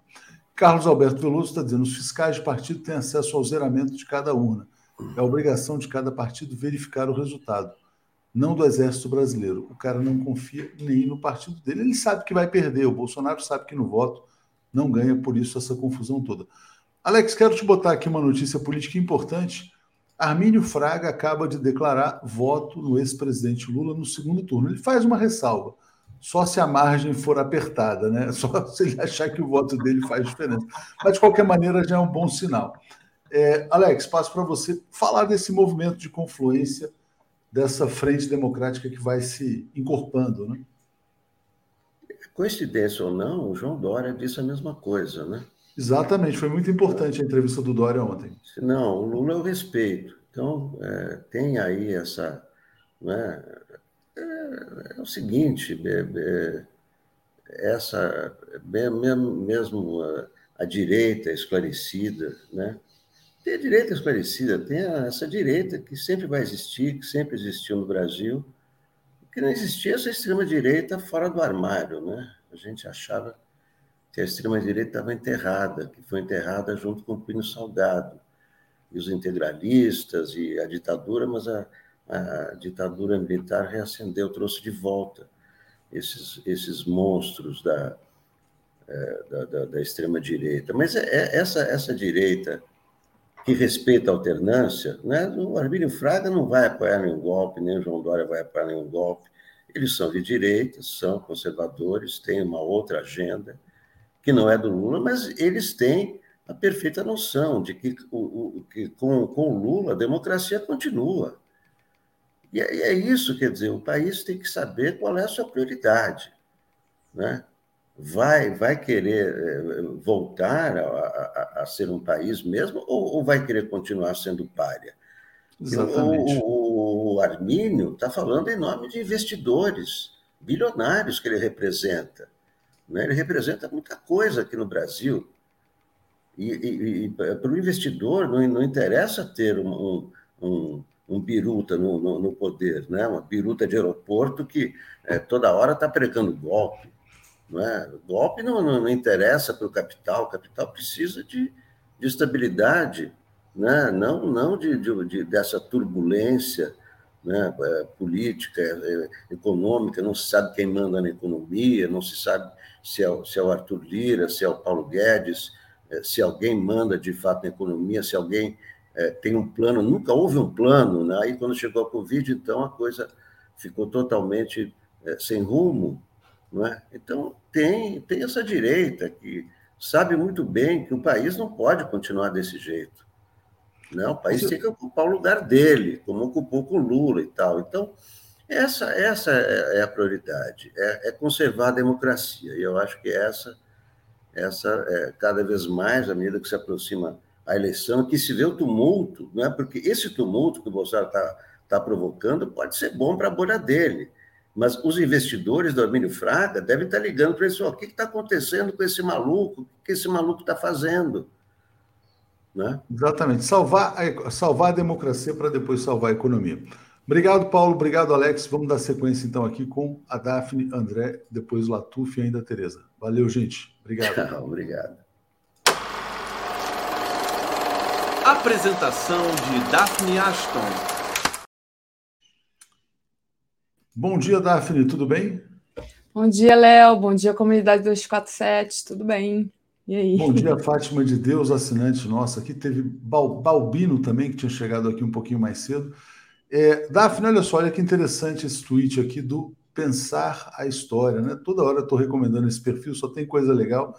Olha aqui, eles fizeram uma série a, é uma efeméride, na verdade. Há 157 anos, em 28 de abril de 1865, Vital Brasil nascia na cidade de Campanha, Minas Gerais. Médico e pesquisador, um assistente extraindo veneno de uma cobra para a produção de soro antiofídico no Instituto Butantan. Quem foi essa figura? Conta pra gente aí, Daphne. Bom, esse aí de chapéu é meu avô, né? pai do meu pai. anos. É. é, pai do meu pai, né? Que ele descobriu a especificidade do soro, né? Então, e, e depois doou a patente desse soro é, porque ele acreditava que quem morria de picadas de animais peçonhentos, cobra, escorpião, eram os, as pessoas do campo, os pobres, né? Então, ele foi uma pessoa, assim, não só é, importante na ciência, porque descobriu essa especificidade, depois foi chamado, foi trabalhar no Instituto Pasteur, foi, ficou reconhecido mundialmente, mas também porque foi uma pessoa que, é, eu acho que é exemplo, é espelho para a gente, né? é, porque ele uma generosidade muito grande, né? Ele doou é, tudo para o governo. Depois, depois que ele fundou o Instituto Butantan, Léo, é, ele vem, ele vai para o Rio, vem para o Rio, olha, como se eu estivesse no Rio. Ele vai para o Rio e funda o Vital Brasil em Niterói. E quando ele é, ele tinha muita pressão para vender os laboratórios, porque tinha Vital Brasil no Brasil inteiro depois. Ele tinha muita pressão para vender os laboratórios para as farmacêuticas internacionais americanas, e ele não queria. Então, ele transformou o Vital Brasil em um, uma instituição do governo, né? porque ele acreditava que a saúde tinha que ser pública. Eu não, eu não sou a pessoa da família mais importante para falar do meu avô. Eu tenho um primo, Érico, que eu já entrevistei aqui na, na TV 247, que é o historiador, é presidente da, da Casa de Vital Brasil, e ele fala muito melhor do que eu. Mas Não, essa thread aí tá bem importante, né? Aí é, é... Bem, bem, legal. Tá. Eu tenho muita curiosidade em saber quem faz esse perfil, pensar a história, acho que é muito bem feito. É, e essa frase aqui, ó, tem um busto na Índia em homenagem a ele, e essa fala: um homem que salvou mais pessoas do que uma guerra pode matar. Então, achei bem interessante. É porque ele doou, né? Você vê, ele doou a patente. É, eu acho que eu não tenho certeza dessa informação, mas um dos poucos lugares que você paga se você for picado por veneno, por, por cobra ou por outro animal peçonhento é os Estados Unidos, né? Porque o meu avô liberou é, para que todo mundo tivesse acesso ao tratamento.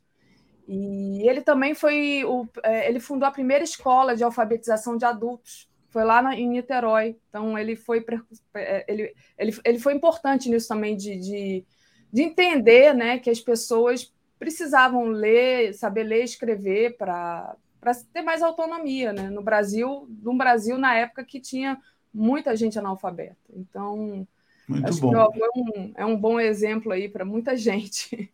Então vamos lá, deixa eu agradecer aqui ao Júlio Beraldi, temos que bater na tecla, é economia estúpido. E o Luiz Carlos Reis, salve Vital Brasil, mineiro de campanha, trazendo aqui já então o nosso querido André Constantino. Comentário de André Constantini. Bom dia, André, tudo bem? Bom dia, Léo. Bom dia, Daphne. Bom dia, comunidade 247. É, essa camisa é do, é do Botafogo? Não, não, essa camisa é do Vasco. É do Vasco. Clube de regata do Vasco da Gama, que ontem, enfim, conquistamos a nossa primeira vitória na Série B do Brasileirão. A cruz... Ah, isso aí, tem que celebrar. Marcos está perguntando sobre o Rui, estava gripado essa semana, vamos remarcar em breve, talvez nessa semana ainda ou na próxima. André, vou deixar vocês aqui, já avancei muito no tempo. Bom dia, bom dia, Valeu. Gente, valeu. Gente, está caindo o mundo aqui em Maceió. Não sei se vocês estão escutando o barulho da chuva, espero que não esteja, que não incomode aí. Bom, André, quero começar, obviamente, falando né, da vitória do Lula na ONU, porque acho que é a notícia mais importante. Notícia essa que é, parece que não está tendo a repercussão que deveria ter. Né? Foi uma, um furo do Jamil Chad, mas é, não, não, estou vendo o, itar, o estardalhaço que fizeram, por exemplo, quando é, supunham que o Lula tinha se beneficiado de alguma forma aí, do, do, enfim, e que acusavam Lula de ser ladrão e outras coisas mais. Então, como é que você viu essa notícia, esse furo? Vitória importante, mais uma vitória para o ex-presidente Lula, que sacramenta aquilo que nós já denunciávamos na época, que Lula foi um preso político e que Lula foi sequestrado por 580 dias através da operação dessa organização que foi uma das maiores organizações criminosas existentes no Brasil, que foi a Lava Jato, lideradas por Sérgio Moro e por seu comparsa de crime, Dallagnol e financiados pelo imperialismo americano. A Lava Jato ela nasce em solo americano, é importante. E a Lava Jato tinha uma função. Qual era a função da Lava Jato? Era retirar do pleito eleitoral aquele que venceria as eleições em 2018. Com isso, eles abriram o franco para a vitória do verme genocida e miliciano, esse bandido que está assentado na cadeira da presidência da República de forma ilegítima. Bolsonaro não tem legitimidade para estar assentado na cadeira da presidência da República. Ponto. Isso tem que ser falado. Agora, Daphne, é uma vitória importante, sacramenta o que nós já denunciávamos, que Lula foi um preso político, né? denunciávamos ali toda a farsa da Operação Lava Jato, né? que tinha total cumplicidade né? da mídia golpista e pró-imperialista existente aqui no Brasil. Agora, é uma vitória incompleta. Para que essa vitória seja completa, os algozes do ex-presidente Lula, Dallagnol, Moro e todos os procuradores da Lava Jato, eles precisam ser punidos. Eles necessitam ser punidos. Enquanto isso não acontecer, a Lava Jato acabou, mas o lavajatismo vai estar pairando o Brasil. Moro e Dallagnol, esses dois lesa-pátrias, que cometeram crimes não somente contra o ex-presidente Lula. Moro e Dallagnol cometeram crimes contra a nação brasileira, destruindo o setor da indústria naval, destruindo o setor da construção civil. Então, para que essa vitória do reconhecimento da ONU, né, reconhecendo que Lula foi um preso político, para que ela seja completa, Moro e Dallagnol precisam e necessitam ser punidos. Não dá para você presenciar esses dois lesa-pátrias que ajudaram a destruir e afundar o Brasil, a jogar o Brasil nesse colapso social que nós estamos vivenciando, livres, leves e soltos, andando pelas ruas aqui do Brasil, desfrutando, desfrutando os milhões e milhões de dólares que eles receberam do imperialismo americano. Não dá, Daf. Não dá. Isso vai ser um erro histórico. Se esses dois desapátrias não forem punidos, estaremos cometendo um erro histórico e estaremos dando oportunidade para o lavajatismo continuar pairando e assombrando as instituições burguesas brasileiras. Muito bom, André. Deixa eu agradecer aqui o pessoal que está enviando superchat. Lembrando que é importante você deixar o like e compartilhar essa live também, né? Então, quem puder, faça uma assinatura solidária em brasil247.com.br apoio ou se inscreva aí no YouTube. Muito importante. Blog do Valentim. Desconhecia que Daphne é neta de Vital Brasil, que além de cientista era um grande ser humano. Parabéns. Antônio Valentim. Obrigada, Antônio. Então, é muito legal isso. Mar, é, Marcos Lima, bom dia. O que aconteceu com o Rui? Não vi ontem. O Rui, não sei o que aconteceu com o Rui. O Luiz Carlos está saudando aqui meu avô e a Júlio César Beraldi. Temos que bater na tecla. É a economia, estúpido. É, é, eu acho importante isso que o André trouxe, né? Que não adianta só essa questão da ONU, porque os jornais parece a gente tem que esperar hoje, porque hoje vai ser a coletiva do Zanin, e então talvez não dê também para se ter uma má vontade para é, fazer a, a, difusão dessa notícia, mas é, cabe também à campanha do Lula é, trazer essa vitória e assim como trazer a pauta da economia, né, André? Então, queria que você falasse um pouco como é que você está vendo esse andar da carruagem. Tem uma notícia de hoje que eu vou compartilhar com você aqui na tela para você é, comentar sobre o Lula e sobre os próximos movimentos. Eu estou com tanta coisa aberta aqui que é capaz de eu não achar. Ah, tá aqui. Que é esse daqui, olha. É, Lula e Alckmin vão viajar juntos pelo país após anúncio oficial da chapa. Então, vale a campanha do Lula bater na tecla né, que o Lula era inocente, que o juiz é um juiz ladrão, né? Que a pauta agora, que o brasileiro está morrendo de fome, que a gasolina está alta por culpa do Bolsonaro, né? E começar a viajar ao Brasil, né, André? Tá, fundamental. As viagens pelo Brasil é, são de suma importância nesse momento que nós estamos é, do pleito eleitoral, né? junto aí com o vice, né? escolhido pela direção nacional, o Alckmin. É, Lula está se propondo aí a viajar todo o Brasil e nós estamos ansiosos para isso. Acho que isso vai dar é, um levante na campanha do ex-presidente Lula. Agora, Daphne, eu falei isso no Bom Dia 247 passado, a importância de nós gerarmos na militância sabe, impulsionarmos na militância, é, é, apresentarmos para a militância uma nova motivação para a militância tomar as ruas de todo, de todo o país.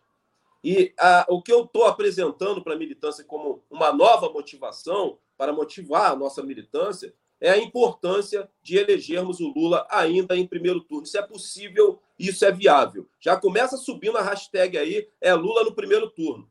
Sabe, isso tem que ser o nosso estímulo, a nossa motivação, Davi. Nós precisamos e necessitamos eleger o ex-presidente Lula ainda em primeiro turno. Isso vai ser importante para dar estabilidade ao ex-presidente Lula, pelo menos aí é, nos primeiros seis meses de governo. Isso é fundamental. Então, nós temos que é, estarmos motivados, não é momento de estarmos desanimados, desesperançados. Momento agora é de motivação. Tomar as ruas de todo o país, continuar aí lançando os comitês de luta. Vai ser lançado mais dois comitês aqui no município do Rio de Janeiro. Sábado agora, eu passei o card aí para a Daphne. Vai ser lançado mais um comitê no bairro da Tijuca, na Praça Sans Pena, às 10 horas da manhã. E no sábado posterior, vai ser lançado mais um comitê no bairro é, de Vila Isabel, também às 10 horas da manhã. Mas é fundamental que esses comitês de luta que estão sendo lançados agora durante o pleito eleitoral tornem-se permanentes, Davi. Lula vai precisar de povo na rua, Lula vai precisar de muita base social para que ele tenha condições de governar esse país.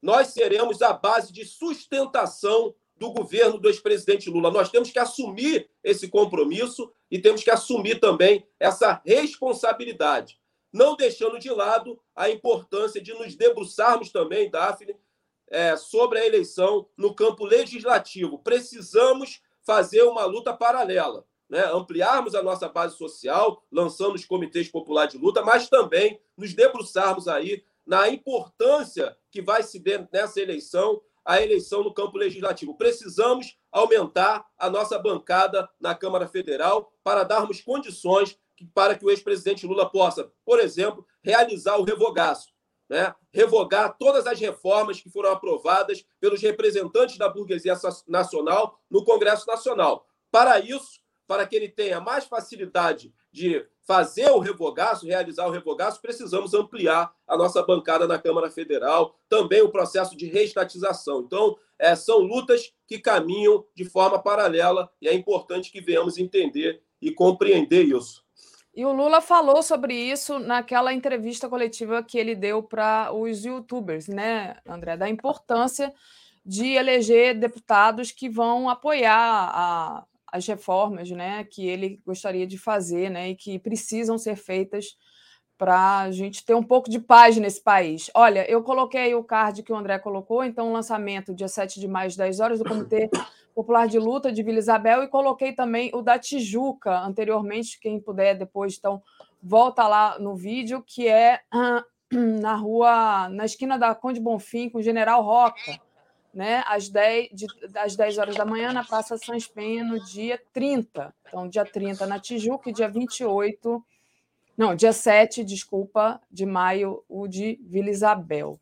André, essa semana, é, bom, teve essa, essa questão que o Lula falou aos youtubers, né? não sei se você chegou a ver, ele falou muita coisa importante, se você quiser comentar, mas tem um assunto que foi muito triste essa semana, né? que foi justamente a morte do, do jovem Jonathan Ribeiro de Almeida, né? Foi executado na favela do Jacarezinho. Essa favela do Jacarezinho, que já foi palco da chacina, né, André? Essa favela do Jacarezinho, que é ali o plano piloto do, do Cláudio Castro, governador bolsonarista, para implantar o novo é, programa Cidade Cidadã.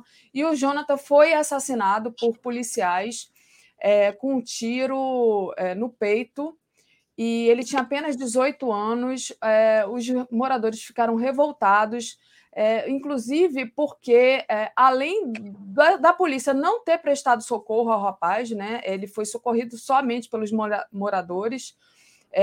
E, e, morreu quando chegou no, no, na unidade de pronto atendimento, né? Quer dizer, talvez se ele fosse socorrido imediatamente, talvez ele pudesse ter ficado vivo, né? E ainda tem uma, uma filmagem dos moradores que mostram os policiais gargalhando, né? E gritando: o inferno vai começar. Então, alguma coisa assim. O André até me mandou um vídeo, gente, mas eu não posso passar aqui porque o vídeo é chocante. Eu vou pedir desculpas para o André aqui no ar, porque é, aparece o rapaz morto no vídeo, mas é mais um. aquilo que você sempre traz, né, André? A revolta, a sua revolta e, e, e a nossa revolta também, claro mas a indignação dessas pessoas que estavam ali e que são os corpos descartáveis, como você sempre fala. Esse menino Jonathan, de apenas 18 anos, e, é, enfim, que foi descartado e policiais gargalharam, né? É uma coisa revoltante, André. É, mais um para engrossar as estatísticas do Holocausto Negro brasileiro. O povo negro que é massacrado aqui no Brasil por quase 500 anos. 500 anos de um crime continuado contra o povo negro que foi sequestrado do continente africano para servir como mão de obra escrava aqui no Brasil. E o Jonatas é tratado pelo Estado burguês apenas e meramente como um número, que vai engrossar as estatísticas do Holocausto Negro brasileiro, que não comove ninguém, ou não comove quase ninguém as pessoas passaram a naturalizar e banalizar essas mortes. É só mais um. Ah, isso é natural. Ah, isso acontece. Ah, o que nós podemos fazer? O que nós podemos fazer? Levou um tiro no peito. Eu enviei o vídeo para Davi. Um jovem bastante corajoso e audacioso que foi filmar a ação dos policiais. Eles abateram esse jovem e correram, deixaram o corpo lá, como se fosse um lixo, como se fosse um nada. E os moradores, já cansados do massacre que acontece no Jacarezinho, através do braço armado do Estado burguês, a SS do Estado burguês, que é essa instituição macabra e maldita que tem que acabar nesse país, que é a Polícia Militar, foram para cima dos policiais. E eles correram e largaram o corpo lá. Os moradores prestaram socorro, levaram ele até a UPA de Manguinhos, que é uma favela bem próxima do Jacarezinho, mas ele já chegou lá, já encontrava-se em óbito. É mais um. É mais um, Daf. Agora, nós estamos trazendo o nome dele aqui, porque nós não permitiremos que os corpos negros sejam tratados apenas como números para engrossar as estatísticas do encarceramento em massa do, da juventude negra e do genocídio do povo negro, que é uma política de Estado aqui no Brasil. Não permitiremos.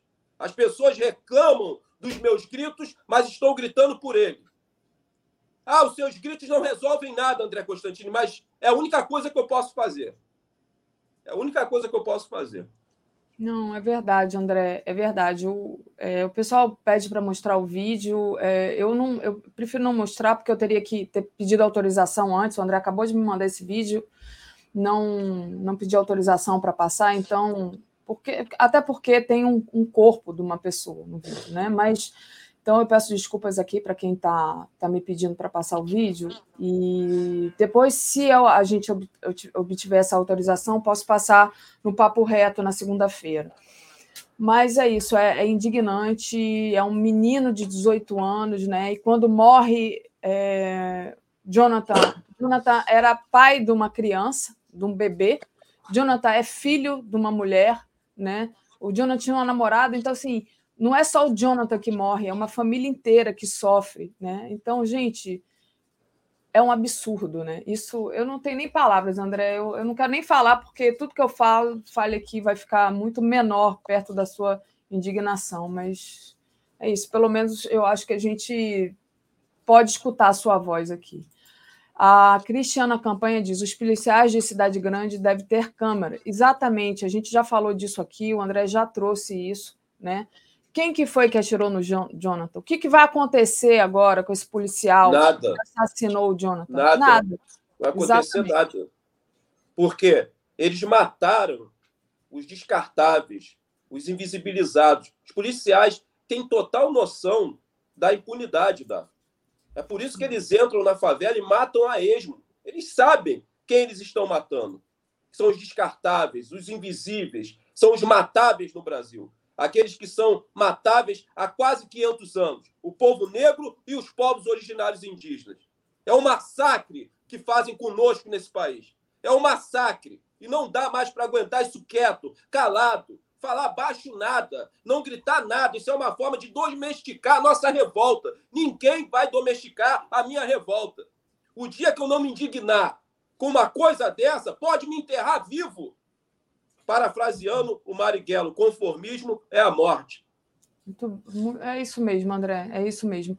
André, é, essa semana, né, que a gente teve aí a notícia, porque isso é o país do Bolsonaro, não vai acontecer nada, né? É, queria que você falasse um pouco também sobre a, a, a, menina, né, a, a, menininha lá em Anomami, de 12 anos, que morreu após ser violentada pelos garimpeiros numa comunidade da região de Aicás, na terra indígena Yanomami, né? É, lá está tomado por garimpeiros e acontece uma, um terror desse, e como você disse, não vai acontecer nada. Sabe por quê? Porque o governo Bolsonaro tem essa cara, né, André? Essa cara de um governo, por exemplo, onde um ex-ministro da educação, gente, pastor, André conhece bem esse mundo, né? Simplesmente proposit... É, é, não intencionalmente, mas disparou uma arma no aeroporto. Essa é a cara do governo Bolsonaro. Então, também foi mais uma notícia que chocou, né, André? Essa. E aí eu estava conversando com o André, poxa, André, é, reclamaram ontem no Bom Dia que não tinha. É, a gente não, não, não, divulgava o nome da menina, e eu procurei em vários sites, em várias fontes para saber o nome da menina e não achava, e o André me explicou, né, que não divulgam o nome da, da moça porque é uma tradição indígena, né? Não é isso? É, enquanto não enterrar o corpo da criança, eles não divulgam, não propagam o nome. Estou acompanhando de perto esse caso. Da... É mais um caso de uma criança indígena estuprada por garimpeiros e morta. Nós já tínhamos denunciado aqui outra criança com a mesma idade, não é? com a mesma faixa etária de 12 anos, que também foi estuprada e morta por garimpeiros. Né? Os garimpeiros que avançam sobre as terras dos povos originários indígenas, com a total conivência e complacência desse governo genocida liderado por esse miliciano, verme miliciano que é o Bolsonaro. É, e essa criança ela foi morta estuprada, Daphne. E aí tem que fazer um adendo aqui.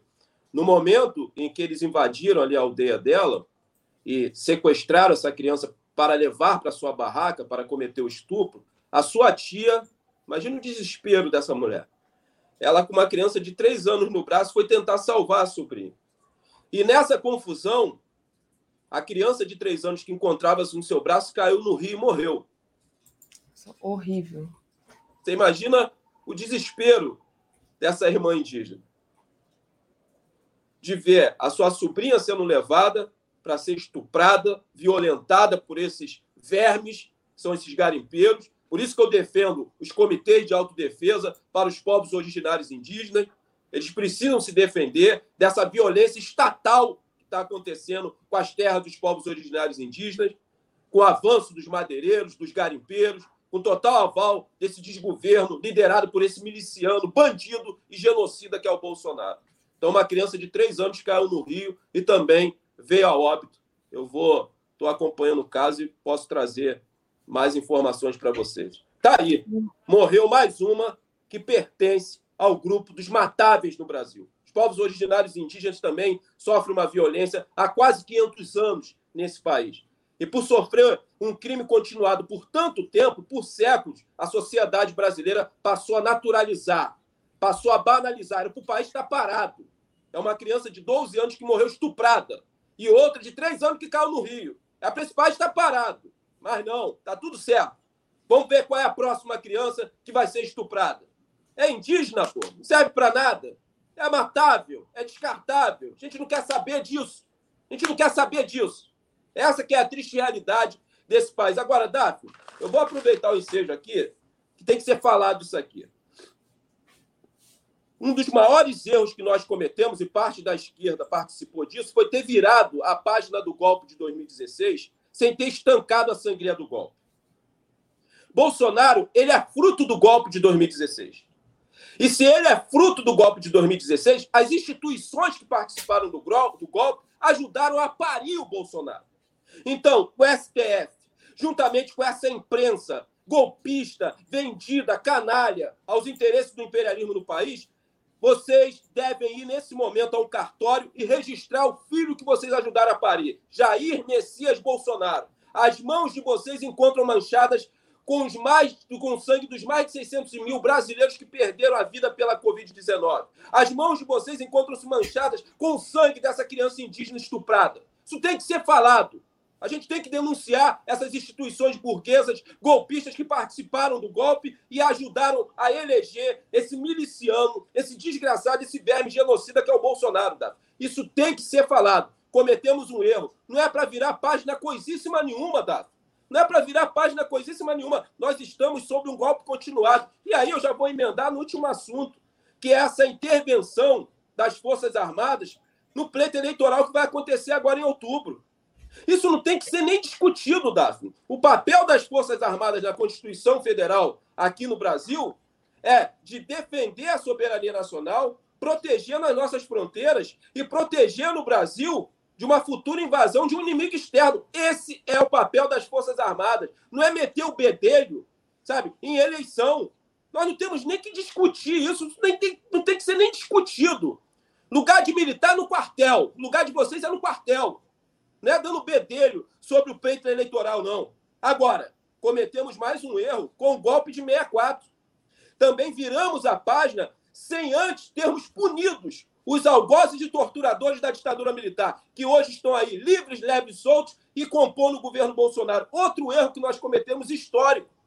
Por isso que eu faço parte do grupo, Daphne. Reinterpreta já esse TF, para a gente corrigir o erro da anistia que foi dada a esses algozes e torturadores.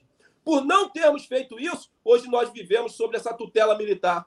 Vivemos sobre uma ameaça constante desses militares vendidos e golpistas. Porque vale lembrar aqui, Daphne, que os militares financiados e apoiados pelo imperialismo, deram o golpe em 64 e sequestraram a democracia brasileira por 21 anos. Foram 21 anos de roubo, de saque, de estupro, de tortura e de morte nesse país. E não podemos dar nenhum tipo de possibilidade para um futuro golpe. Para isso, nós temos que revisar a história desse país e consertar a história desse país de uma vez por todas porque Exatamente. senão vamos continuar vivendo sobre uma tutela militar nesse país. Muito bom, André. Exatamente. Queria te agradecer demais tua tua participação hoje aqui. Essa questão da memória é muito importante, então por isso também peço aí o apoio para o documentário que o Joaquim está fazendo, o 580 dias, que vai retratar e vai esmiuçar justamente a questão lá do, da prisão do Lula, nesses né, 580 dias que o Lula passou na prisão. Então, quem puder, apoia aí em catarse.me. Tá aí o, o, o onde vocês vão, né? A vaquinha. Só para encerrar, Sobe a hashtag aí. É Lula no primeiro turno. Nós precisamos de uma nova motivação. E a motivação é essa. Deixa de lado as cortinas de fumaça construídas pelo governo Bolsonaro. Vamos ao que interessa. Nós precisamos salvar esse país. E só salvaremos esse país reconduzindo o melhor e maior presidente à cadeira da presidência da República no primeiro turno. É possível. Depende do nosso esforço e da nossa entrega. Vamos nos entregar ao máximo. Nem que seja a última coisa que façamos nessa vida. Mas vamos levar Lula à vitória ainda no primeiro turno. Hashtag é Lula no primeiro turno. Vamos ganhar isso no primeiro turno. Tá aí já, André. Valeu. Brigadão. Bom dia para você. Gente, deixa eu agradecer aqui ao pessoal que enviou o superchat. A Deb Souza diz assim: para a resistência precisamos descongelar este país. As pessoas estão mortas, perderam a sensibilidade. Viva o povo negro, viva os povos originários. O Euclides Roberto diz: André, afinal, quem decide essas operações? Falando lá da, da questão da, da Polícia Militar, normalmente é o governador e quem está comandando, quer dizer, o governador é a última instância, né? É a primeira, é a primeira instância. E quem está abaixo dele, quem. Né? Cristiana Campanha, os policiais da cidade grande devem ter câmera. Marcelo, Daphne, o Bolsonaro falou em cancelar, cancelar as eleições ontem, caso haja algo anormal, e não vejo ninguém da mídia comentando isso. Vou comentar isso daqui a pouquinho com o Latuf, que está chegando aqui. Paulo César Pereira da Silva, Daphne Andreste, caso da vitória do Lula, prova que não temos liberdade de imprensa no Brasil. Sheila Vilela, minha paciência está acumulada há seis anos. Tilápias diz: o Brasil está, é, enfim, está sendo descoberto. Então, queria agradecer a todos vocês, pedir para vocês deixarem aí o like. E vou trazer aqui o Carlos Latuf. Bom dia, Latuf, tudo bem? Bom dia, Daphne. Bom dia a você e a todos e todas que estão nos assistindo. Legal. Gente, explicando aqui, o Joaquim está de férias, né? O Latuf veio comentar aqui com a gente, participar conosco. E aí queria, obviamente, né, Latuf, você que é autor de várias charges importantes, né? E a gente estava falando justamente aqui com o André da questão da memória, né? Eu acho que eu estava olhando as suas charges, traz um pouco da memória também do que foi o golpe, do que foi a prisão do Lula, é, e agora essa vitória né, do, do Lula na ONU.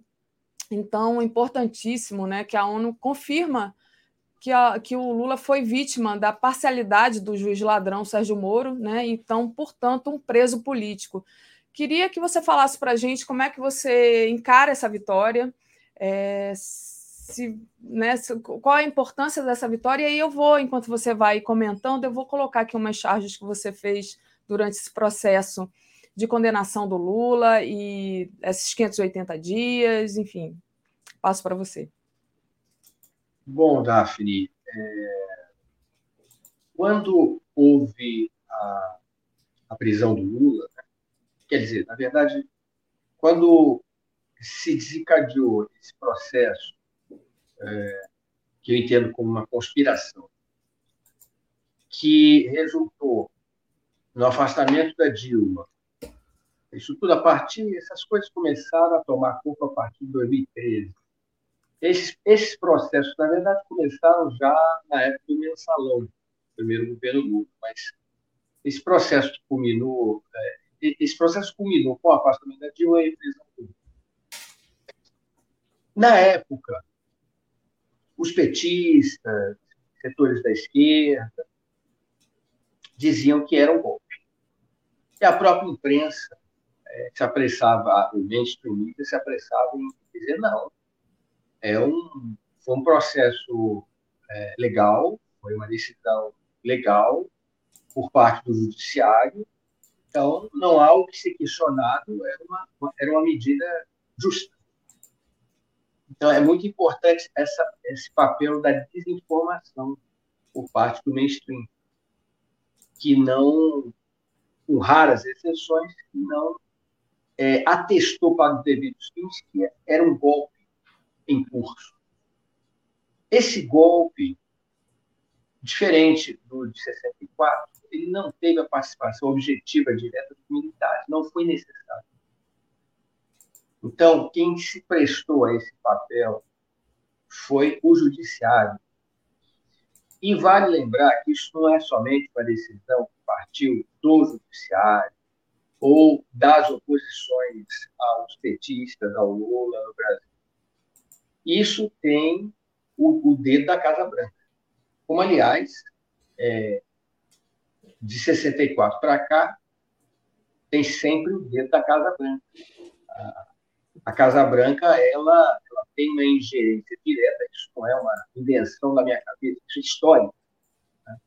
Basta você pegar a época da Guerra Fria, final dos anos 70, dos anos 80, o, pegar o período dos anos 60, né? todos os que pulularam pela, pela América Latina para você perceber o papel da Casa Branca nesses eventos. Então, é, vivemos outros tempos, então não foi necessário, no caso do Brasil, um golpe nos, nos moldes clássicos, como aconteceu, por exemplo, na Bolívia. Né? Foi um golpe clássico, militares fardados apresentando na televisão. Tivemos algo que lembra, né, também guardado as devidas proporções, o que aconteceu no Paraguai com o Lugu, né? E... o chamado de golpe institucional. Então... É interessante você falar da, da Bolívia, né? Porque hoje o Bolsonaro, ontem o Bolsonaro falou sobre isso, né? Ele disse que não ia acabar preso que nem a Janine Anhês. Você viu isso? Quer dizer, ele sabe, né? Que o final dele pode ser a cadeia.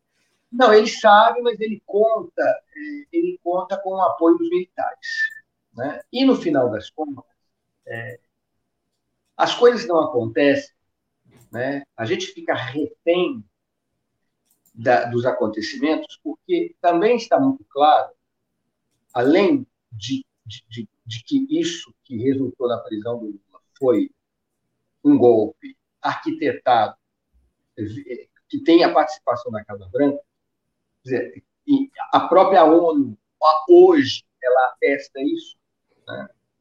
É, além disso, é preciso lembrar o seguinte: o papel das Forças Armadas.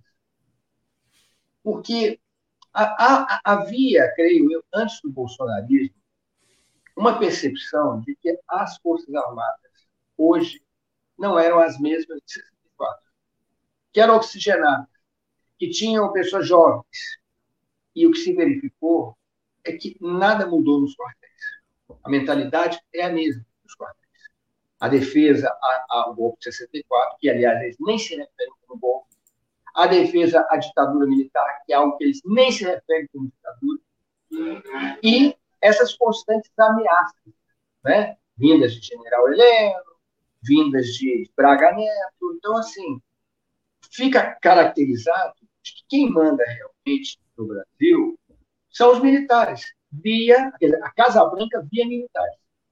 Porque numa democracia, quando acontece um desmando desse, bom, penso eu, né, num, num, num sistema democrático, quando você tem forças armadas ameaçando as instituições, deveria haver algum tipo de instituição, algum tipo de mecanismo para brecar esse tipo de coisa, para impedir que a sociedade civil seja refém dos militares. Isso é uma, uma, uma, uma democracia. Isso é uma instituição democrática. São instituições democráticas. No Brasil, quem que regula os militares? Quem que impede os militares de fazer esse tipo de coisa? Só a Casa Branca. Então, no final das contas, quem vai decidir realmente o futuro do Brasil, da nossa República das Bananas, vai ser a Casa Branca. Se a Casa Branca quiser interessar a ela que haja um golpe clássico, né, que os militares assumam, ou se, não precisa nem nos moldes da Bolívia, que o STF, que inclusive o judiciário serviu aos interesses da Casa Branca, vide a Vaza Jato, Dallagnol dizendo que a prisão do Lula foi presente da CIA.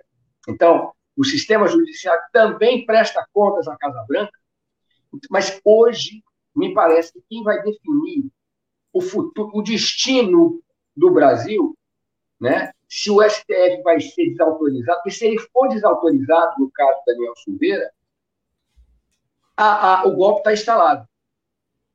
O, o, golpe mesmo. Não, não, é só o golpe que resultou na prisão do Lula. A, o golpe do Brasil, a, democracia, ou o que restou dela, vai estar completamente destruída. Então, quem vai decidir se os militares terão ou não cacique para fazer isso é a Casa Branca.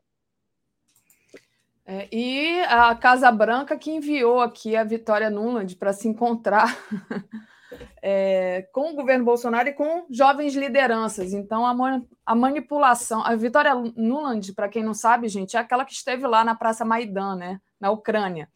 Então, em 2014, se não me engano. Então, assim, complicado, né? Muito complicado. Tá aí a charge do Latuf, né? É, a CIA segurando ali uma, um controle de videogame e o Bom, acho melhor você explicar, melhor do que eu. O Moro e o Bolsonaro ali como marionetes e sendo comandados pela CIA. É, isso aí, foi, eu fiz esse desenho, isso aí é a entrada da, do prédio da CIA Langley. É exatamente assim como você está vendo. Isso aí foi uma charge que eu fiz a respeito da visita, assim que foi, que foi empossado, o Bolsonaro foi empossado e o Moro, seu ministro da Justiça, os dois foram para os Estados Unidos para visitar a CIA. Foi. E aí a pergunta que se faz, porque a, vai haver, existem pessoas que vão dizer, vão desmentir você, quando você fala de que é uma conspiração de fora, de que é um golpe, eles vão dizer o mesmo que disseram quando o Lula preso. Né? Coisa da sua cabeça, não tem nada a ver com isso. É, é teoria da conspiração. Agora, o que diabos um presidente eleito no Brasil, sob essas, essas circunstâncias, um sujeito que, que, que notadamente é, é, é, alinhado com militares golpistas, né? esses mesmos militares que apoiaram o golpe nos, nos Estados Unidos no Brasil em 64, né? CIA, Casa Branca, o que eles foram fazer na CIA? na sede da CIA, foram fazer turismo como se visita o, o, o? Não. Então, assim, está é, tá muito claro. Bom, agora, inclusive, com essa, essa, esse documento, esse parecer da ONU, acho que fica cada vez mais claro. É só, só não vê quem não quer. Quer dizer, os hum. fatos estão aí. Você pode escolher não aceitá-los, né? não reconhecê-los como fatos, mas estão aí. Muito bom. Enquanto você falava, eu fui colocando várias charges né, que você fez. Adoro aquela que o Lula é, e o Moro estão lá no depoimento e o Lula de frente, frente a frente um ao outro, e a roupa do Lula é o povo. Eu achei tão lindo aquilo, mas a que eu penso que traduz melhor né, toda, toda essa situação é essa daqui, né? Que eu acho que, ah, que ficou mais clara e evidente, né? O tamanho ah. do Lula diante dessa figura. Isso tudo, gente, ele desenhou antes de todo esse desdobramento. Então tá aí o tamanho do Lula e o tamaninho, que agora eu acho que está menorzinho, né? Acho que agora o Moro desaparece, né, Latu? É, é uma figura tão importante que, assim, nada deslancha, né? Nada deslancha. Inclusive, ele é. até que é, já pensou em não concorrer a nada. É, realmente, nada é concorrer a nada, faz muito sentido. Porque o, o Muro é uma peça de xadrez, né? uma peça de xadrez ínfima, diminuta. Ele serviu ao propósito, ele, ele cumpriu o seu papel sujo e depois foi descartado. Agora ele tenta uma, uma espécie de sobrevida né? política. Mas é um sujeito que você vê as entrevistas dele, né? as, as recentes como candidato, e ele é do tipo que diz o seguinte: olha, é, nós, nós na, na, saúde, nós vamos cuidar dos hospitais. Nós, é, na economia, vamos cuidar da economia. É, na, educação, vamos cuidar das escolas. É, então, é um tipo muito, muito preparado, realmente. Exatamente, O pessoal pediu para eu colocar aquela que eu mencionei anteriormente, deixa eu colocar aqui, só para a gente é, enfim, dar andamento aqui a nossa. Deixa eu ver se eu acho. É essa daqui. É essa daqui, gente, que eu acho tão lindo. Olha aqui, olha. Não sei se dá para ver o meu cursor. Um monte de cabecinhas aqui fazendo o corpo do Lula, né? Aquela questão, o Lula não é só uma pessoa, né? Ele, ele é uma ideia e ele é a representação do povo brasileiro, né? Eu acho essa genial também. Vale lembrar uma vale lembrar uma coisa. É, essa ideia de que o Lula, sendo eleito, os problemas foram resolvidos é uma ideia enganosa. Sim. Porque esses militares golpistas vão continuar no mesmo lugar onde estão, como sempre estiveram desde 64. Né? Então, assim, é, o, o Lula, mesmo que ele queira, ele não vai conseguir avançar muito mais, não. Porque, volto a dizer, quem dá as cartas na política no Brasil, no final, a palavra final é de quem tem o tanque, quem tem o fuzil. Então, é preciso estar muito atento, porque o, o Lula ele vai ter ele vai ter oposição cerrada e creio que as ameaças vão continuar por parte de militares. E, claro, sempre autorizado pela Casa Branca. Se a Casa Branca não autorizar, não rola. Exatamente. O Latuf, e teve também, sobre essa decisão da ONU, né, teve uma omissão né, é, dessa decisão, é, por exemplo, no Jornal Nacional, que é ali um, um meio de agitação e propaganda política, a gente sabe, né? Existiu uma omissão. Como é que você acha agora que a gente pode fazer chegar essa notícia ao povo brasileiro? Porque eu fico imaginando isso num debate, né? O que, o, que, o que gerou o antipetismo foi toda essa acusação da grande mídia que o Lula era ladrão. Agora está provado por todas, por todas as instâncias possíveis que o Lula não é ladrão coisa nenhuma, né? Mas como que faz para o povo ficar sabendo disso, se eles omitem e já, e já escolheram o lado, né?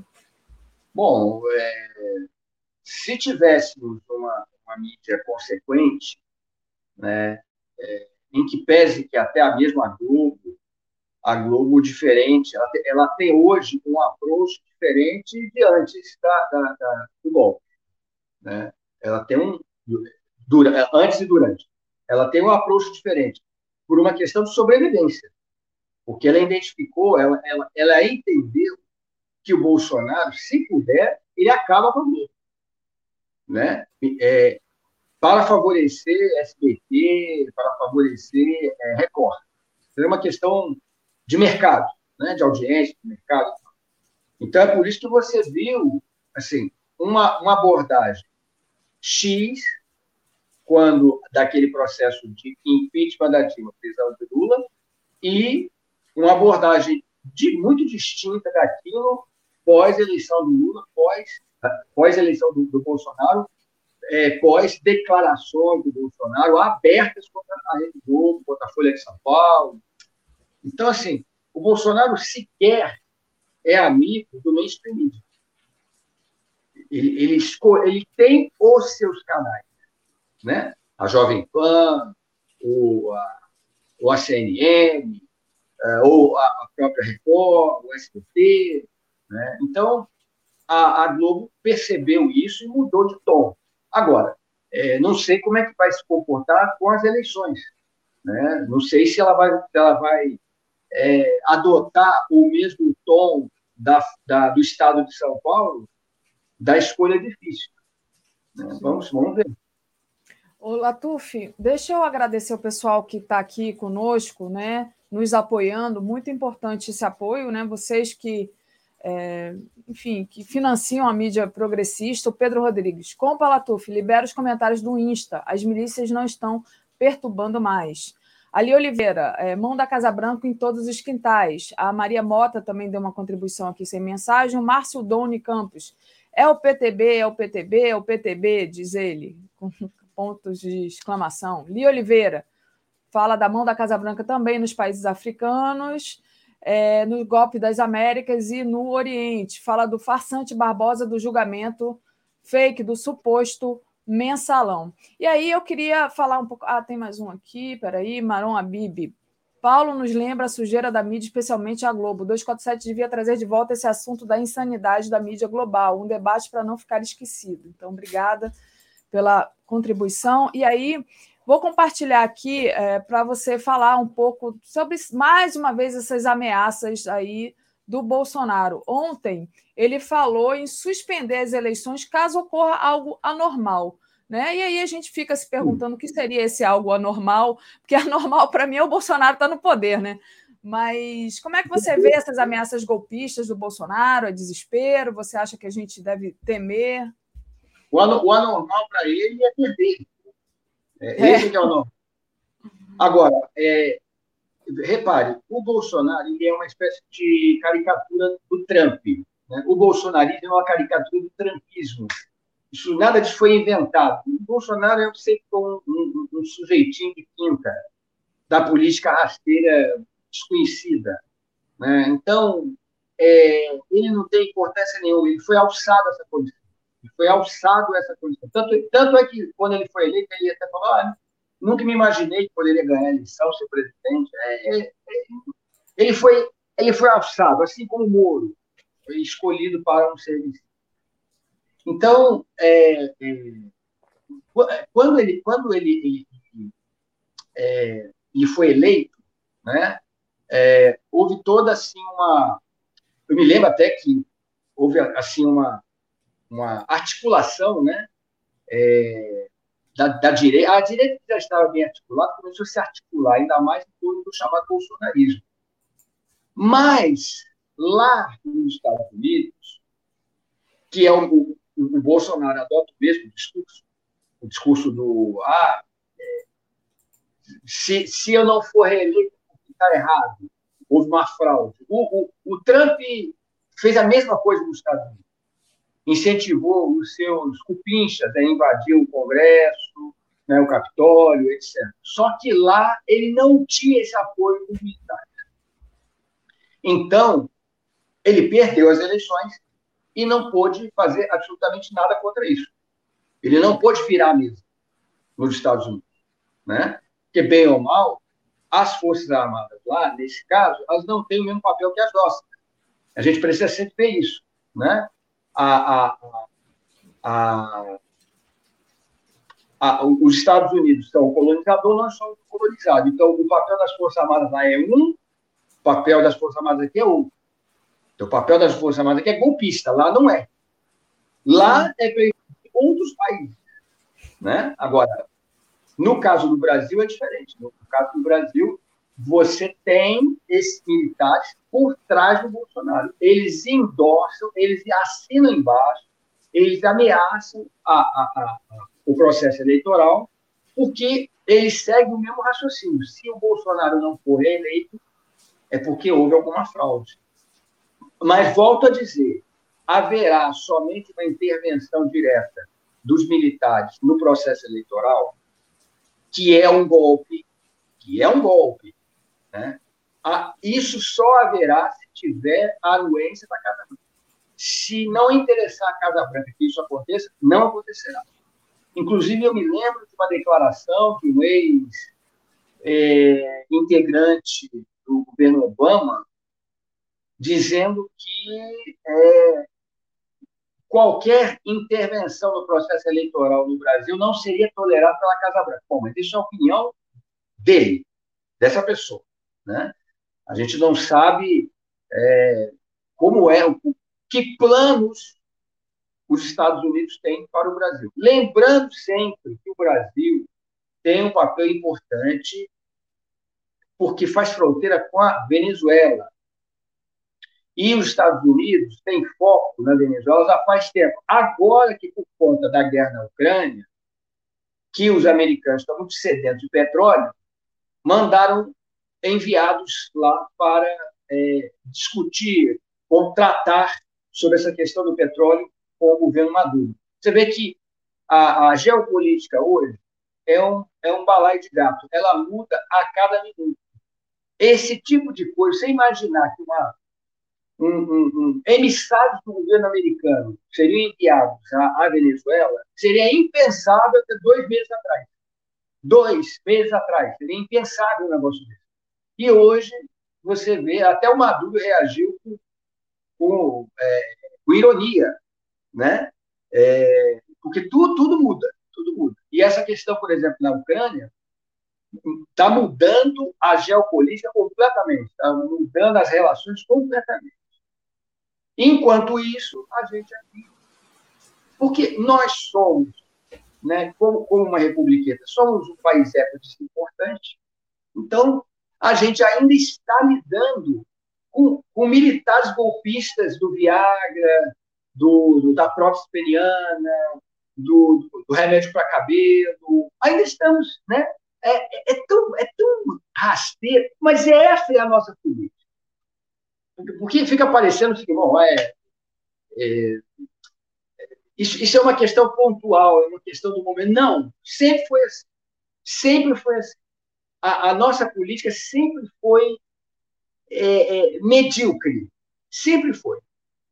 Então, essa ideia de, de militares velhos, barrigudos, aquele bigodinho fininho, óculos Ray-Ban, aquela, aquela imagem que tínhamos, né, do Médici e tal, isso tudo não passou, não passou. A mentalidade da caserna é a mesmíssima coisa. Só que com o Bolsonaro, tudo, tudo ficou escancarado, que de uma certa maneira é bom que aconteça isso, para ver se cai as ilusões, né? essa ilusão de que não, os militares são diferentes, são mais oxigenados, é século XXI. A pessoa que tiver esse discurso hoje já foi atropelada pelos fatos e pela história. Muito bom. Eu sempre lembro aqui, Latuf, de uma entrevista que eu fiz. À época, o presidente Lula estava preso e, inclusive, enviou uma, um bilhetinho para a gente é, por conta dessa entrevista, que a gente entrevistou uma historiadora francesa que estuda a extrema-direita brasileira e que ela alertou: olha, na época da Dilma, os militares falavam exatamente é, a mesma coisa que falam agora, né? Ameaçando a Dilma e tudo. Então, assim, fica o aprendizado, né? Como você falou, se o Lula for eleito agora, vai ser muito difícil, porque esses militares vão continuar sendo os mesmos, né? E ele vai precisar de apoio. E como é que vai resolver essa equação. É, uma coisa, Daphne, importante. Bom, a Dilma, ela, ela é uma, uma vítima da ditadura militar, né? Sim. Presa, torturada. Quando ela era, quando ela, ela, ela era presidente, o Mourão era comandante do Comando Militar do Sul, que fica lá em Porto Alegre. E por conta da, de algum tipo de, de celebração, não sei se era do aniversário do Ustra, nascimento do Ustra, ou a morte, houve uma celebração encabeçada pelo Mourão. E a Dilma é, é, é, puniu o Mourão, oh. afastou ele, afastou. uma punição exatamente de qual natureza. No momento eu não me recordo. Mas houve uma resposta por parte da Dilma. Esse tipo de coisa, ele ficou guardado. Ele ficou guardado. Ficou ali na cabecinha dele, entendeu? Então, hoje, hoje, eles ficam né, vociferando contra, contra as instituições, eles ficam homenageando né, a Revolução de 64, ficam homenageando é, torturadores, porque isso não acontece na Argentina. Isso não acontece na Argentina. Um militar da Argentina que faça apologia ao, ao regime militar, ele é preso. Então, a Argentina está muito mais próxima do que se entende como uma democracia do que o Brasil. Porque não se imagina no Brasil o Mourão, ou quem quer que seja do generalato, sendo preso por fazer apologia. Aquilo, por exemplo, que aconteceu com a Miriam Leitão, o, o, o Bolsonaro filho lá, ele teria sido preso se fosse na Argentina.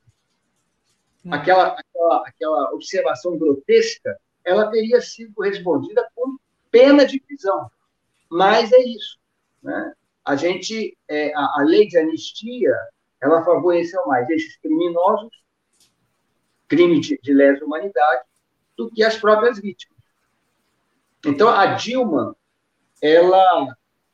Eu me lembro que ela teve uma reação a essa, a essa provocação, que é uma provocação, obviamente, né? Você faz isso, é, é, homenageia o Ustra, sabendo que a presidente é, é, foi torturada, né? A, a, foi torturada na ditadura, é uma provocação óbvia.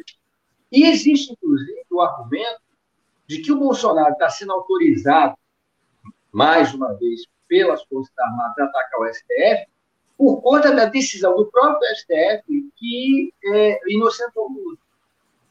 Então, é impressionante como que esses militares eles dão as cartas, como que eles ficam é, é, é chantageando as instituições. E isso só pode acontecer quando você não tem uma democracia de verdade. Porque numa democracia consolidada, esse tipo de coisa não aconteceria. Esse tipo de desafio, né? como aparece lá Daniel Silveira, todo orgulhoso. O Daniel Silveira foi condecorado, na verdade.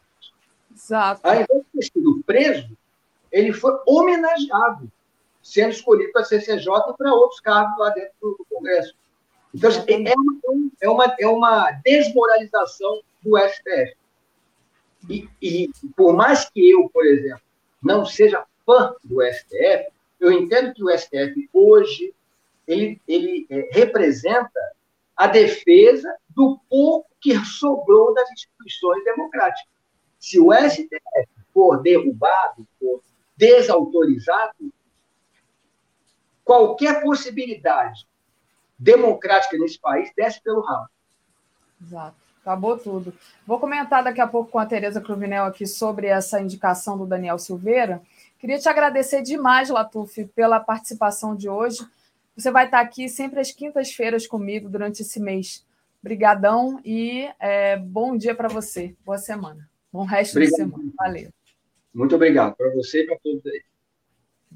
Gente, pedindo aqui para o pessoal, é, quem não colaborou ainda, colabore aí no catarse.me 500 barra 580 dias com o documentário do Joaquim. E agora. Comentário de Tereza Cruvinel. Bom dia, Tereza, tudo bem? Bom dia, Daphne. Bom dia, comunidade. Legal. Você está bem, Tereza? Estou bem. Ótimo. Bem. Então vamos, vamos, a, vamos a, ao, às notícias, né? É, daqui a pouquinho a gente comenta essa questão é, do Daniel Silveira, né? Está na nossa pauta, mas queria começar com você falando sobre a reunião do Bolsonaro com o WhatsApp, né? Que disse não para ele para que ele possa utilizar aquela ferramenta lá das comunidades, né? É, e o Bolsonaro também é, voltou a atacar o Barroso, né? Chamando o Barroso de mentiroso. Na verdade, ele cometeu um ato falho, né, Tereza? Ele se chamou de mentiroso, a ele, Bolsonaro. Impressionante, é, né? Como é o retorno do recalcado. Nesse caso, nem é recalcado, não, é voltou mesmo, mas passo para você, Tereza. Fazer ali a dizer: tem um presidente do TSE mentiroso, vou ter um presidente mentiroso, né? É, um presidente do é executivo, é. é. É impressionante, Daphne, a importância é, que o governo, o Bolsonaro e o governo, conferiram a essa decisão do, do, do WhatsApp, né? É, que é um aplicativo de mensagens e tal. Isso não era um assunto se vai adiar para depois ou não, quando é que vai ser implantado. Não é um assunto de Estado assim, né? Não seria se não fosse a clara intenção, a confissão. Né? Eles confessam, quando dão tanta importância a esse assunto, que a ferramenta Comunidades, que permite juntar 10 grupos de WhatsApp num só, é, eles confessam que pretendem usar a ferramenta novamente, como em 2018, na eleição, de forma suja. Né? É, só isso explica chamar aqui, chamar o Palácio do Planalto, cinco dirigentes de uma empresa multinacional, né, para cobrar explicações sobre um assunto desse. É uma confissão, né, de que é, os disparos via WhatsApp são é, uma matéria muito importante para eles, né? E aí estava vendo aí já tem escalou o ministro Fábio Faria, né, das comunicações, para ficar dando entrevistas por aí dizendo não, tudo bem, é porque se tivesse sido um acordo com o TSE, é, no sentido de adiar a implantação dessa ferramenta, teria sido uma interferência indevida no setor, do setor público no setor privado. Mas, como eles disseram que a, a decisão é da própria empresa, observando questões de concorrência do mercado, é, a, a resolução, a eficiência da ferramenta, em suma, um quadro geral é que eles decidiram adiar para depois. Não foi acordo nenhum com o TSE, é, disseram eles. Acordo nós fizemos, assim, quando o TSE nos chamou em fevereiro, para um, junto com outras redes sociais, para a gente colaborar né, com a, o combate a notícias falsas na campanha. Mas, ainda que tivesse havido um acordo entre o TSE e, e a, a empresa que controla o WhatsApp, é, isso não era interferência indevida, né? É, acordo é acordo. Quantas vezes o governo não faz acordo com empresas do setor privado? Né? É, acordo mesmo, propriamente dito. Né? Um acordo quando dois aceitam. Mas a desculpa é essa: não, não foi por acordo, não. O WhatsApp decidiu sozinho. Então, tudo bem. Né? Agora, esse assunto está superado. Mas a gente sabe que não está. Ele vai voltar porque ele é caro demais ao Bolsonaro, né? Exatamente. Então, é o seguinte, Daphne, é, o Bolsonaro dá todos os dias sinais de que pretende interferir no processo eleitoral de, de modo indevido, né? É, teve antes dessa reunião com os dirigentes do WhatsApp, da, da empresa que controla o WhatsApp, ele fez lá no Palácio do Planalto uma prometida reunião, ato em defesa da liberdade de expressão. Né? E lá estiveram uns 20 deputados da bancada da ruralista e evangélica, ruralista não, da bancada de segurança e da evangélica. A bala e a Bíblia. A do boi diz que não iria, não, que ela só participa de assuntos estranhos à questão rural, agronegócio, né? Assim, é, questões específicas do mundo rural, em alguns casos especiais, como foi no impeachment da Dilma. Ali eles, aí eles, que era um caso excepcional. Mas é sintomático. A bancada ruralista declinou o convite, sabe? Uhum. Para ir nessa festinha bolsonarista. É sinal de que o agronegócio não está tão unido assim como dizem em torno do Bolsonaro. Né?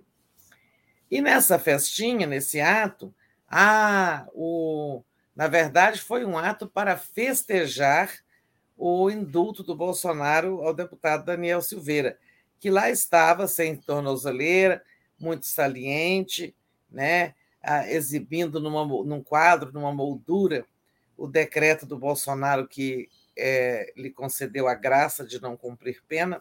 Né? E nessa, nesse, nessa reunião, aí a gente volta à questão do WhatsApp, é, são só os planos eleitorais. Ele, ele maquina o dia inteiro, né? Ele sugeriu que pode haver uma apuração paralela dos votos pelas Forças Armadas. Né? Isso é golpe. Né? As Forças Armadas não têm é, atribuição nenhuma relacionada com eleições. Erro do TSE, porque foi convidar representantes das Forças Armadas para integrar lá aquele comitê de transparência das urnas eletrônicas. Aí agora ele já está dizendo o seguinte: é, os votos são apurados numa, seca, numa sala secreta do TSE. O TSE já falou que não tem sala secreta nenhuma. Né? Cada urna é, eletrônica é, ela já produz a sua própria apuração, né? totaliza os votos naquela urna e o relatório vai é, é inserido lá nos, no, nos terminais do computador que vem para o computador central em Brasília. Né? É, logo, não tem nenhuma sala secreta. Existe uma sala de acompanhamento da apuração, onde algumas autoridades são convidadas e ficam ali vendo a totalização dos votos, né? urna por urna, é, até a contagem final. É, sempre lá estão representantes de tribunais, de partidos políticos, em suma, de todos que tem a ver com o processo eleitoral. Aí disse o Bolsonaro: podia puxar um ramal lá da sala secreta para as Forças Armadas, ninguém se esqueça que o comandante das Forças Armadas se chama Jair Bolsonaro, disse ele, né? Então ele quer um ramal para uma apuração paralela dos militares. Imagina só. Aí já é o caminho do golpe, né? Ele, é, supondo que essa, isso fosse feito, uma atuação paralela das Forças Armadas, no fim, dá uma discrepância ali é, grande de votos, né, no final. Aí fala assim: bom, diante dos resultados discrepantes entre a apuração do TSE e das Forças Armadas, vamos anular essa eleição. Né? É, disse mais ele, né? É, e que isso, essa recontagem, não seria só para presidente, mas também para governador e senador. Ou seja, ele está é, em claro em clara marcha para a confusão eleitoral, né? É o sonho dele, né? Anula é. as eleições e ainda é, coloca é, governador, é, Senador, é, as tudo biônico. Não dá ideia para o Bolsonaro. Eu não estava dando ideia, eu estava no, no rumo das minhas conversas com pessoas, com fontes e tal. E tá aí, ó, a manchete. Bolsonaro uhum. já fala em suspender eleições caso ocorra algo anormal. Tá? Não fui eu que inventei, né? Isso já estava na cabeça. Né? Uhum. Eu estava falando exatamente assim tem fórmulas né, que os, os autoritários e os não democratas sempre inventam fórmulas né, para burlar um processo eleitoral. É isso, está caminhando nesse ritmo. É, Tereza, tem um comentário aqui, deixa eu interromper o compartilhamento. Tem um comentário aqui que é um comentário é, comum, sem ser superchat, da Ana Clara pedindo para você participar de um canal, acho que é, não sei se é canal da Resistência, agora eu esqueci o nome do canal, É, mas aí eu vou pedir para ela quer te convidar. Eu vou pedir para Ana Clara escrever um e-mail para contato brasil247.com.br e pedir para encaminhar para a Tereza. Ah, é, eu acho que eu já recebi, mas é, eu tenho a impressão que eu já recebi esse convite. Acho que é da democracia, rede da democracia, coisa assim, não é? É, Ana Clara é a pessoa e ela vai enviar um e-mail para o contato arroba brasil247.com.br. É facinho. Aí as meninas lá vão encaminhar o seu e-mail para a Tereza e a Tereza entra em contato diretamente com você. É porque aqui quando o comentário é um comentário que passa aqui, eu não tenho como guardar ele, ele é. passa super rápido porque são a gente transmite para vários, é, várias plataformas, né? Facebook, YouTube, o Twitch, o, o, Twitter. Então, ah, tá aqui, ó. Tá aqui, Tereza, achei. Ana Clara, ajuda aí, vai. Tereza, quer uma live na TV Resistência Contemporânea. Então, tá falado aí, Ana Clara, manda um e-mail para Tereza no contato arroba brasil247.com.br, tá bom? Perfeito. Vamos Dado ver a hora se não tromba com as nossas lives aqui. Tudo é. bem, vamos em frente. Vamos em frente. Só ver se o pessoal é, já deixou o like e compartilhou essa live. Muito importante. O Dilson Antunes disse: Daphne, lamentavelmente não há nada que possamos fazer. Estamos largados à própria sorte. Não, Dilson, vamos para a rua, vamos dar sustentação à candidatura de um governo progressista, né?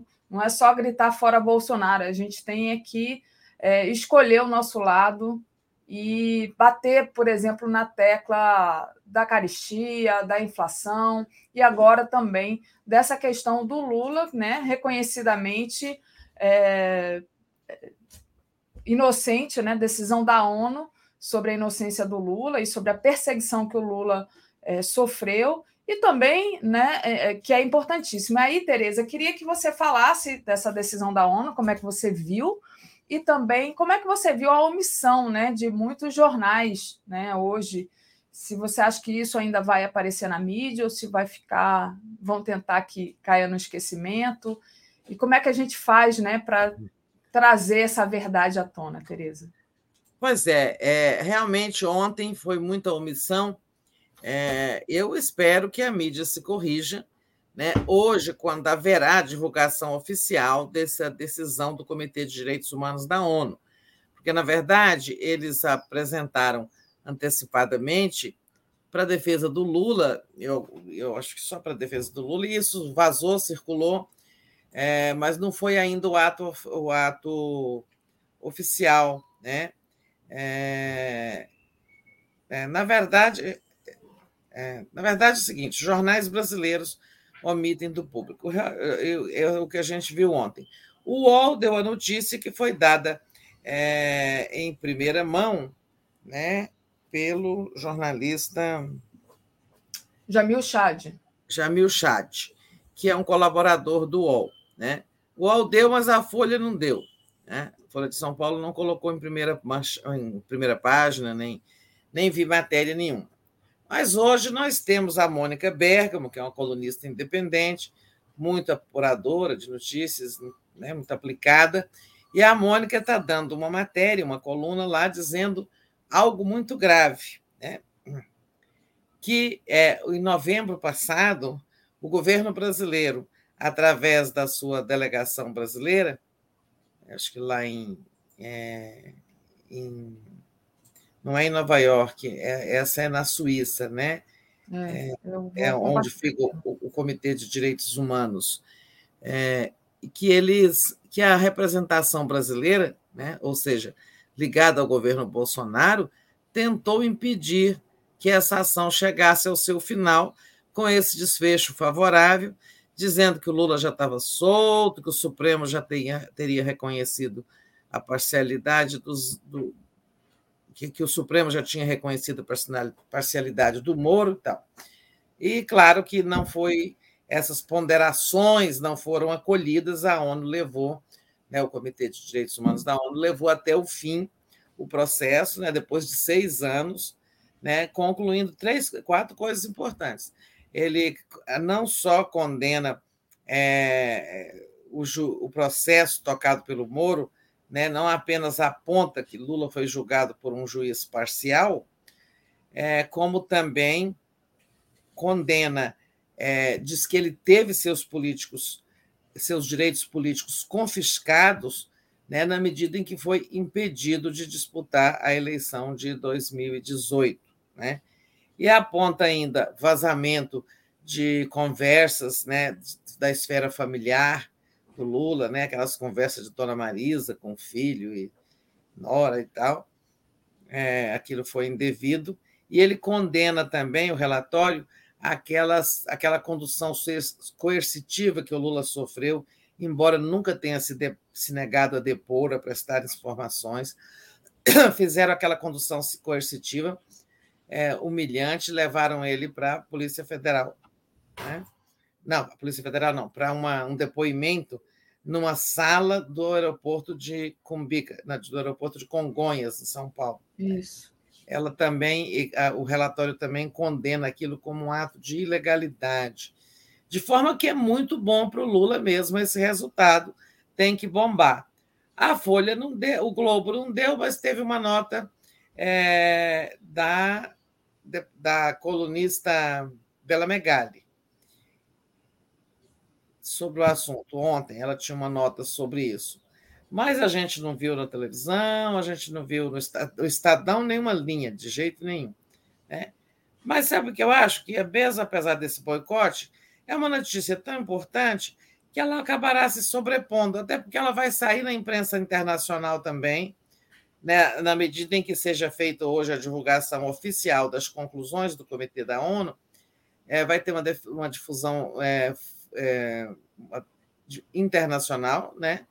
é, e algumas, alguns jornais do mundo vão registrar também. Né? É, então, papel feio para a mídia brasileira, né? que acabará tendo que entrar nesse assunto mesmo a reboque.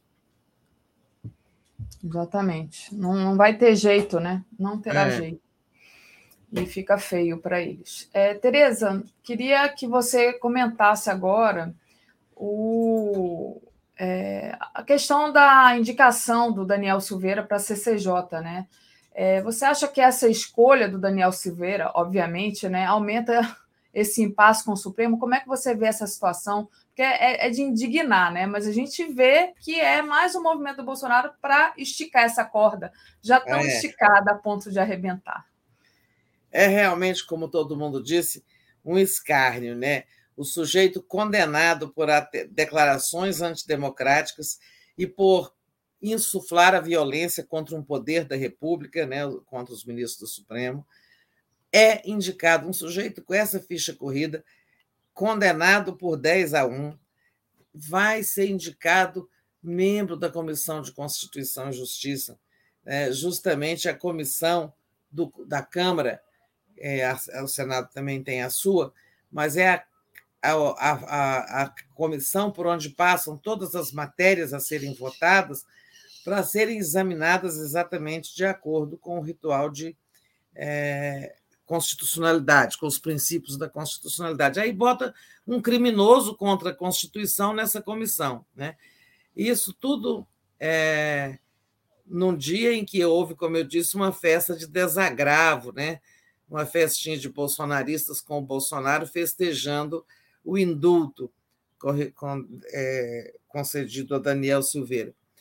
E ele, o deputado, não só é integrante da CCJ, como também foi indicado para participar, ser membro de cinco comissões.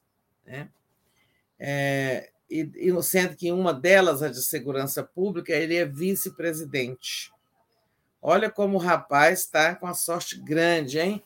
Depois que foi indultado, Olha, é, está pronto para disputar a eleição, tem planos para tudo, tirou a tornozeleira por conta própria. Imagina-se. E está lá, né? Livre e solto. Agora, ontem foram preenchidas as comissões, é, falta só uma eleição, mas olha que coisa bem ruim, né? É, as comissões tudo dominadas pelo governismo, né? É, então, você vê, essa de Comissão de Constituição e Justiça, chamada CCJ, é sempre a comissão mais importante de qualquer parlamento, ela vai ser presidida pelo deputado Arthur Maia, do União Brasil. A de Minas Energia, pelo Fábio Siochet, União. A, a, de Educação, pelo Kim Kataguiri, imagina, o Kim Kataguiri. Meu Deus do céu. A de Esporte, pelo delegado Pablo, que é do União Brasil. A de Seguridade e Família, é, pelo Pinheirinho, do PP de Minas, Centrão. É, a de Meio Ambiente e Desenvolvimento Sustentável, imagina, Covate Filho, do PP, do Centrão. Né? Mas, Finanças e Tributação, Marco Bertaioli, eu não conheço esse deputado, é, é do PSD, não vou falar sobre quem eu não sei, né? É, mas assim vêm as comissões é, eu acho que vai ficar para a esquerda, que prefere sempre a de direitos humanos. Né? E o nome cotado nem é do PT, é da Federação PT, PCdoB e, e, e Partido Verde. Né? O nome que está sendo cotado é o do deputado Orlando Silva, do PCdoB, né? mas já em federação, no esquema de federação com o PT. Olha, e as, é, o conjunto das comissões mais importantes, como eu li aí, é, ó, são ligados ou ao Centrão ou à União Brasil, onde tem uma maioria de governistas e tudo mais. Então, assim caminha a humanidade. Né? Comissões do Congresso é, nas mãos dessas pessoas, olha, é a raposa no galinheiro, a verdadeira. Exatamente, a raposa no galinheiro, ou então, como diz a Elisaura Bezerra, aqui, nossa internauta diz: o Brasil entrega as hienas, né? Tá tudo dominado, digamos assim. Opa, é. Tereza, né? um tombo aí. Não, estava tirando uma luz aqui da minha cara que está me fazendo mal. É, deixa eu agradecer aqui os superchats do pessoal que acompanha a gente aqui. A Elizabeth Oliveira disse assim: será que vão dar uma igreja para ele ser pastor? Só está faltando isso falando do Daniel Silveira. Como disse o, o, o, nosso querido Latuf, ele foi homenageado, foi condecorado em vez de ser preso. Né? Ana é. Vilela, o Moro tem direito de continuar se referindo ao Lula como corrupto e dizendo que foi julgado por todas as instâncias e tal? Ela pergunta. Pois é, né? Como é que como é que fica essa situação do Moro? Ele vai poder continuar chamando o Lula de ladrão? Pois é, a liberdade, é, essa história da liberdade de expressão, tudo para eles é liberdade de expressão tem que o Lula meter um processo nele, né? É, só pode ser o único recurso, porque ele vai continuar falando essas coisas. Exato. É, Tereza, e é, tem uma notícia aqui sobre essa, esse processo do Lula, que é justamente o. A, não sei se você chegou a ler, mas que é importante que, já que você falou em processo, é, eu vou compartilhar aqui com você que a Justiça condena a União a indenizar advogado Roberto Teixeira por interceptação em seu escritório determinado por Moro. Roberto Teixeira é pai da, da Valesca, né? É, e ele ajudou também. Então, ele teve o escritório dele grampeado lá pelo Moro, coisa é, inconstitucional, e agora é, tem essa ação, né? Aí, e é importante, né? É, que essas coisas sejam reparadas, né? É. Que haja é, alguma... é, essa, essa, esse grampo no escritório do Roberto Teixeira gravou horas de conversa dos advogados, né? E, sabe, é, podiam estar falando sobre outras coisas tal, mas foram gravadas horas. É, e isso viola o sigilo que protege a relação entre o paciente e o entre o advogado e seu cliente né? Assim como também entre o médico e seu paciente também. É, então foi, mas é, uma violação que precisa, foi usada muitas vezes nos processos de defesa do Lula, né? Essa referência às, às gravações ilegais do Moro no escritório do Roberto Teixeira. Né? Teve também outras ações e tal, mas finalmente é, aparece aí uma ação que condena o Moro por esse ato específico né, e o obriga a pagar uma multa. Né. eu acho que ele pode ir preparando uma caixinha lá para pagar essa multa. É, quer dizer, não sei se vai ser só multa, mas terá multa. Uhum. É, e vai lá saber quanto dinheiro o Moro não ganhou, né?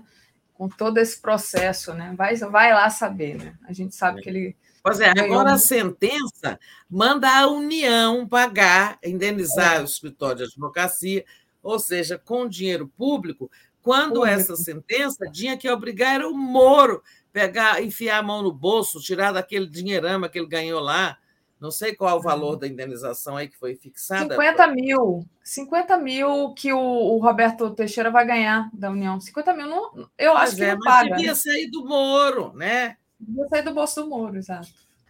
Com certeza. Ele que é... foi o agente, ele que mandou, que autorizou, o Molo e Dallagnol, que executou. Exato. Agora, Tereza, você estava falando aí do... É como é que você diz, tomar, é, como é que foi que você falou, a raposa tomar conta do galinheiro, né? É.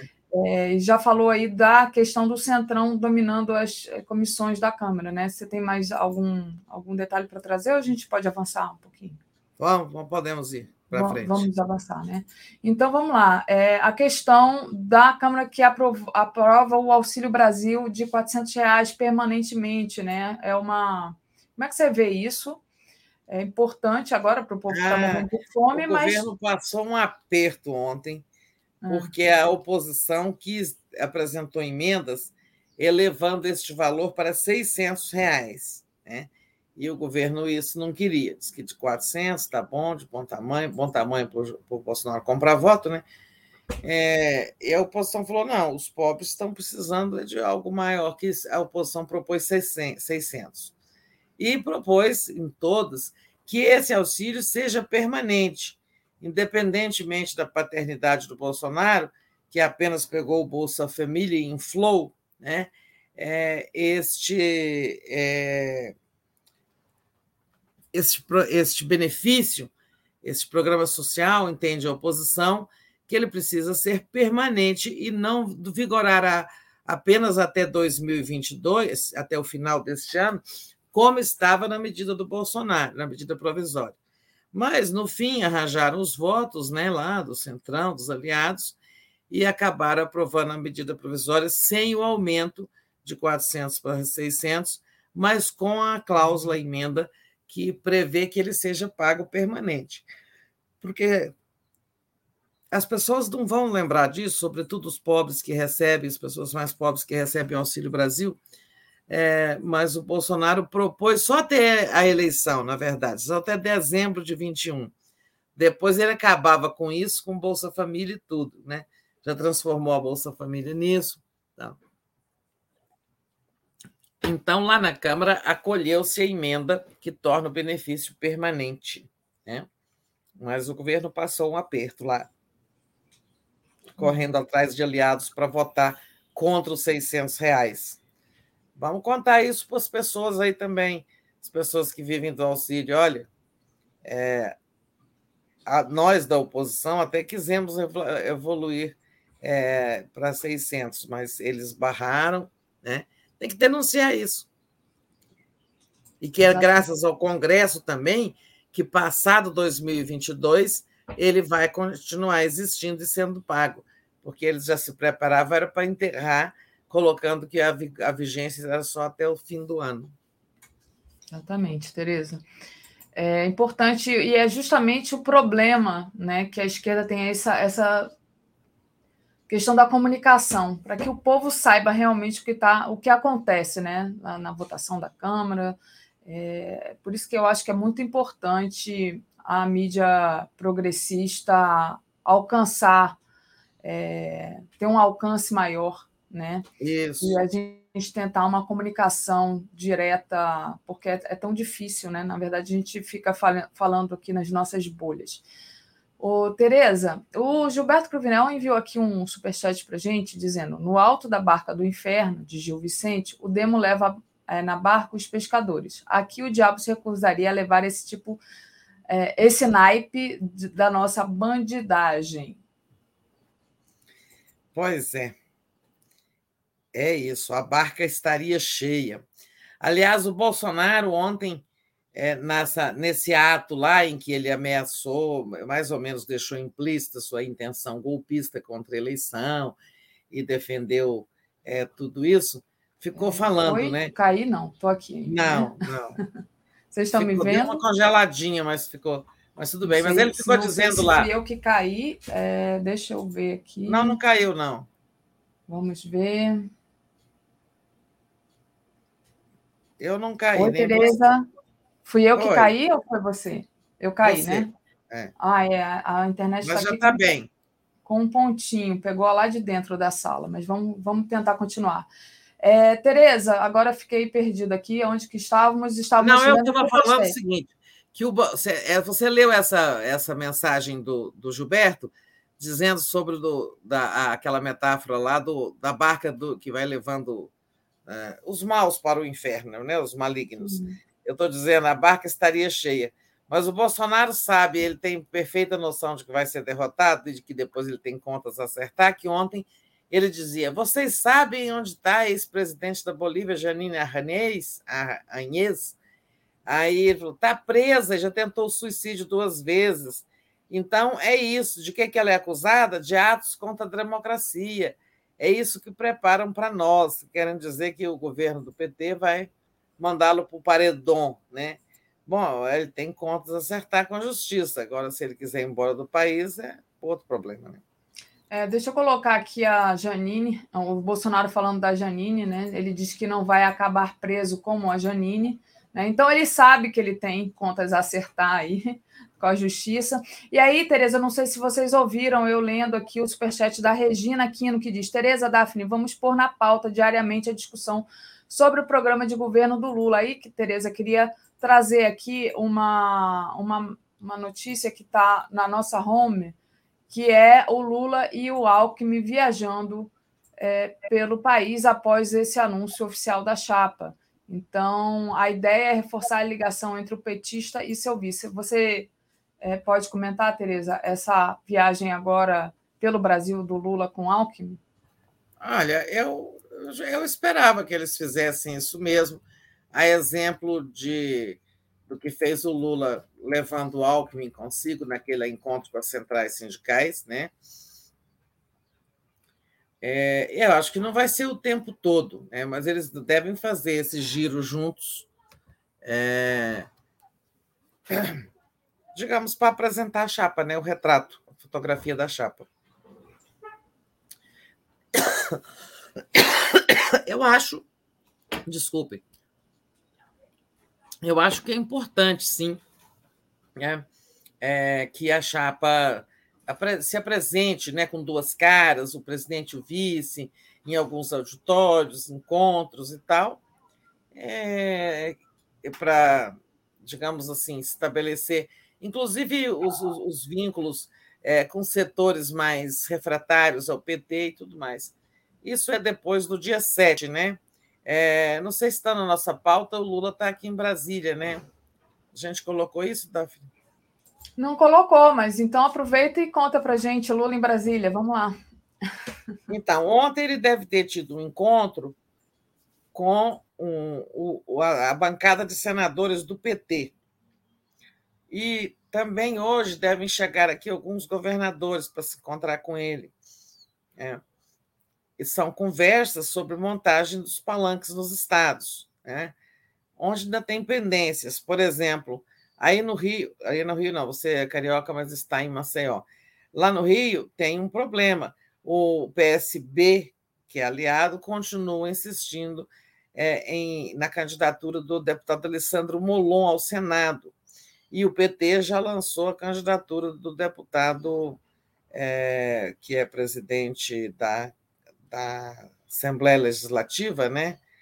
É, esqueci meu nome dele. Que é Desculpa, o, Tereza, eu caí, eu não ouvi o que você estava falando, entrei agora. É, na, lá na, no, no, no, Rio de Janeiro. André é, Siciliano? André tá Siciliano, isso. O, o PT quer a candidatura, quer apoiar o Freixo, mas que o candidato do, da Senado seja do PT e seja o André Siciliano mas o PSB está insistindo na, é, na candidatura ao Senado do deputado Alessandro Melon. Então, isso aí é um problema. O que, que o Lula tá, vai conversar com os senadores e os governadores do PT para afinar aí esse, essa montagem das, das candidaturas, né? É, lá no Rio, no caso específico do Rio, que é um dos estados que estão com problemas, o PT já falou que pode até não apoiar o Freixo se insistirem em lançar é, um candidato próprio ao Senado, né? que seria o PSB. Mas vamos ver. E o Lula também vai encontrar, é claro, senadores de outros partidos. Ele está com muita vontade em estreitar os vínculos ali com o, o PSD, embora o PSD de Gilberto Kassab, é, o Kassab já avisou que ele não tem condições de unir o partido em torno de uma só candidatura de quem quer que fosse no primeiro turno. Né? É, ele não só vai esse apoio aí ao Lula só deve vir no segundo. Mas uh, as coisas estão avançando do jeito que ele descreveu, que ele quer ser candidato de um grande movimento. Como a gente viu aquele aceno do Dória ontem, ah, eu respeito eu respeito Lula, mas não respeito Bolsonaro. Né? Então, são uhum. sinalizações de que a candidatura do Lula vai agregando aí, ainda que só para o segundo turno, em alguns casos no primeiro, ela vai agregando um, um leque de forças políticas né, que a torna muito ampla. É, aqui em Brasília, é assim, é isso que ele vai fazer, é, conversar, conversar e conversar. Bom, Tereza, é, em, em, relação ao Freixo, que você tocou nesse assunto, daqui a pouquinho, às 10 horas, a gente tem entrevista com Marcelo Freixo, é, com o Leonardo Atushi. Então, saindo daqui do Bom Dia, vocês se encaminhem diretamente para o link é, da entrevista. Marcelo Freixo revela seu plano para o Rio. Então, importante aí essa entrevista do Freixo é, sendo feita pelo Leonardo Atushi. Muito bom, é, vou ver. Tereza, deixa eu atualizar aqui nossos superchats, ver se chegou algum, né? Eu tô com a internet meio instável, choveu muito aqui, muito, muito, muito mesmo. E é. em Maceió estava até com dificuldade de escutar o Latuf, de tanto que chovia o barulho da chuva aqui em casa. E aí agora a internet está essa maravilha abençoada. Ah, depois de uma chuva, né? A Rosane Alverga de Sá diz: a única coisa que mete medo no político é o povo na rua, disse Ulisses Guimarães. A Regina Aquino. É... ah, não, a, a Regina Aquino eu tinha lido, né, para pôr na pauta a agenda do Lula, justamente aí, Tereza comentou aí a Lula em Brasília, né? Tereza, é, que mais que você traz para gente? É, posso dar uma, um, fazer um giro aqui ou você tem alguma coisa específica para trazer para a gente agora. Senão eu trago aqui as notícias que estão na na home da, da, do Brasil 247. É, pode trazer e a gente comenta, se tiver alguma for comentável. Então, hoje a Dilma deu uma entrevista no podcast do Mano Brown, né? E ela diz que ela não quer participar das eleições, mas pode ajudar de várias formas, né? Então, tá aí a Dilma falando com o Mono Brau, que é muito é, importante, né? Eu, eu penso, essa, essa fala da Dilma, essa conversa dela com o Mano Brown, que tem um grande alcance, né? Atinge ali também o público jovem, né? E a Dilma, eu acho, sabe, Tereza, passando a história a limpo, né? A Dilma que foi tão injustiçada, mas ela diz que ela não quer participar das eleições, né? Como é que a Dilma pode ajudar, como ela fala? É, a decisão de não participar, é, tinha alguma dúvida, sim, mas é, já desde o começo ela já tinha dito que não ia participar. É, eu acho que ela pode fazer muitas coisas, ela pode colaborar no programa de governo, ela pode colaborar mesmo aí na, nas andanças pelo país e tal, né? É, ajudando a costurar. Bom, nesse negócio de habilidade política não é muito forte dela, isso deixa com Lula, costurar alianças é com Lula. É, eu acho isso, que ela, tá, ela ficou muito traumatizada, porque como, é, teve 57 milhões de votos no segundo turno, foi deposta da presidência da República. Estava em primeiro lugar na campanha para o Senado em 2018, aí, de repente, aparece um furacão Bolsonaro, varre a candidatura dela, a maioria que ela tinha, né? e acabou em terceiro lugar ou quarto. Né? É, uhum. Então, eu acho assim, que ela tem um trauma muito grande de, desse aspecto, desse lado eleitoral, sabe? É, verdade. Tereza, chegou um superchat aqui do Gilberto Cruvinel pedindo para você comentar sobre o, se o Bivar prepara a chapa com o Moro. Ó, o União Brasil, isso aí é aquela conversa da terceira via, né? Que envolvia União Brasil, é, fruto da coligação Democratas e PSL, né? Então, União Brasil, Cidadania, PSDB e MDB.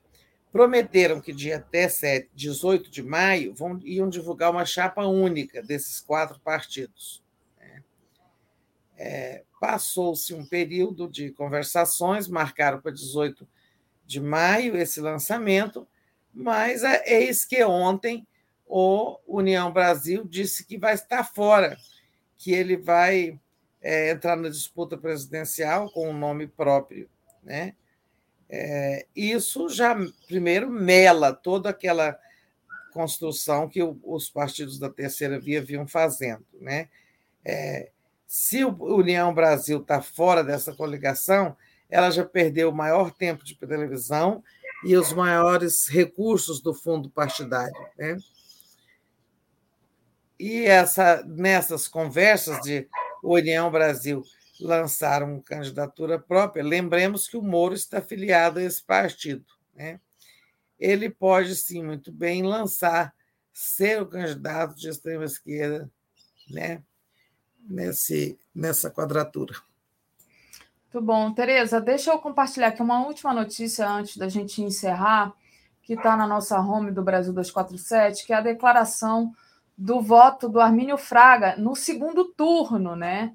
Se a eleição estiver apertada, como diz o Leonardo Atucho mais cedo, assim, o voto dele vai definir tudo. Se a eleição estiver apertada. Se estiver vai... apertada, eu vou lá e decido, né? É. é. O Armínio é um quadro. É. O Armínio é um quadro que vem evoluindo muito, né? Eu acho que ele evoluiu muito. Assim, é um economista público, né? Que está sempre no debate público sobre as questões econômicas e cada vez mais tem entrado na, na, na discussão política, né? Ele, é, eu acho que ele ainda vai declarar esse voto aí no primeiro turno. Ele, ele vai se aproximando, se aproximando cada vez mais. Ele vai ele já declarou, mas que eles não são iguais, o Lula e o Bolsonaro. Já deixou, uhum. fez essa ressalva, né? Bom, é, eu estava ali, acho que eu voei na minha resposta um pouquinho, estava respondendo ao Gilberto que, com a União Brasil saindo dessa coligação de, de direita, da, chamado Centro Democrático, como eles gostam de se chamar, né? A União Brasil agora fala em lançar uma chapa puro sangue, que seria de Moro e Luciano Bivar, né? É, eu não sei, assim, não sei se está fechado isso, estão caminhando, porque o Moro ficou resistindo a ser candidato a deputado federal, achou muito pouco para ele. Pode ser que saia essa chapa aí, mas eu acho que ela não vai fazer é, grandes diferenças ali, sabe? É claro que quanto menos candidato no segundo turno, melhor seria para o Lula, né? É, ganhar a eleição, menos dispersão dos votos favorece o Lula. Mas eles podem vir com essa chapa graciosa aí, né? Luciano Bivar, um sujeito que não tem voto, tanto é que é um presidente de partido que não tem mandato. Geralmente as pessoas têm mandato, ele não tem. Não sei, não sei se eu estou falando mentira. Será que ele é um deputado é, assim tão obscuro? É, mas acho que ele não é, não. Ele não tem mandato, não. É, e o Moro né? Embora tenha pontuado aí para presidente, mas a gente sabe que é o candidato mais rejeitado. Ele é deputado federal por Pernambuco, Tereza. O Bivar, né? Estava é. eu falando uma bobagem, ainda bem que eu me corrigi a tempo. Bom, ele é deputado federal, mas assim, nunca, nunca passou disso, da Câmara dos Deputados, nunca foi senador, governador, nem, não, nem nada. A presidência da República exige alguma experiência, né, gente, para pegar esse país, sobretudo o país destruído desse, para comentar. Né? É, e a, então, assim, uma chapa para marcar a posição, né? não, não vai fazer cócegas no resultado eleitoral. É, eu acho que não. Mas era isso. estão se falando nisso mesmo, nessa chapa aí, Gilberto. Não, não se fala, aí... não se sabe a ordem, se era Moro Bivar ou Bivar Moro. Né? É. Não, e aí a gente traz de novo aqui, é, lembra, né? Eu até fechei aqui a janela, não vou compartilhar de novo aquela charge do Latuf, né? O Moro pequenininho, né? E agora eu falei para o Latuf, agora você tinha que desenhar ele assim, só um pontinho. É. Porque ele, com essa decisão da ONU, ele vai desaparecer. Qual a importância de Moro? Nenhuma. E desse Luciano Bivar, é, que tem um mandato de deputado federal, mas que também não tem voto, não tem nada, né? É só para marcar posição mesmo, né, Tereza. É. E é isso, e é isso, Armínio, você vai ter que votar mesmo no Lula, não tem terceira você ainda via. Vai fazer, ainda vai corrigir essa declaração de voto aí, Armínio Fraga. Muito bom, Tereza. Com isso, é, da minha parte, eu encerro aqui, se você não é, Vamos mais... encerrar, faz a programação aí. É. Então, assim, olha, às 10 horas agora, vocês têm Marcelo Freixo com Leonardo Atushi. Então, ele vai falar sobre a política no Rio de Janeiro. E às 10 horas também tem a, o Cristiano Zanin, né, advogado do Lula, Cristiano Zanin Martins e Valesca Teixeira comentando a vitória do Lula na ONU. Então, a entrevista coletiva do Cristiano e da Valesca. Às 11 horas, a gente tem o Giro das 11. Às 13 horas, Anistia, Indulto, Graça. Quais as diferenças? Com o Breno Altman. Às 14 horas, A Sangria do Supremo, com Vinícius Carvalho, é o podcast do Conde. Às 15 horas, temos o programa Panorama. Às 16 horas, Estação Sabiá, Tardes de Prosa e Poesia, com Odilon Esteves. Às 17, 17 horas, Um Tom de Resistência, Dança e Movimentos Sociais. 18h30, tem o Boa Noite 247, com a participação da Tereza é, às 20 horas, lançamento do novo livro de Jessé Souza, Brasil dos Humilhados, uma denúncia da ideologia elitista. Às 21 horas, a gente tem Sabrina Fernandes, Onde está a esquerda antissistema? E às 23 horas, a live do Conde. Ué, hoje não tem o dia em 20 minutos? Não está aqui. É, depois procurem olhar aí para ver se foi erro de quem fez a programação aqui. E com isso, Tereza, também peço apoio ao documentário do Joaquim, que está andando super bem, que é os 580 dias, né? Tá aí catarse.me barra 580 dias. Por favor, ajudem aí ao Joaquim trazer a esmiuçar essa prisão do Lula, né? Tão importante essa questão da informação e da memória também no Brasil de sempre, né? Mas no Brasil atual também.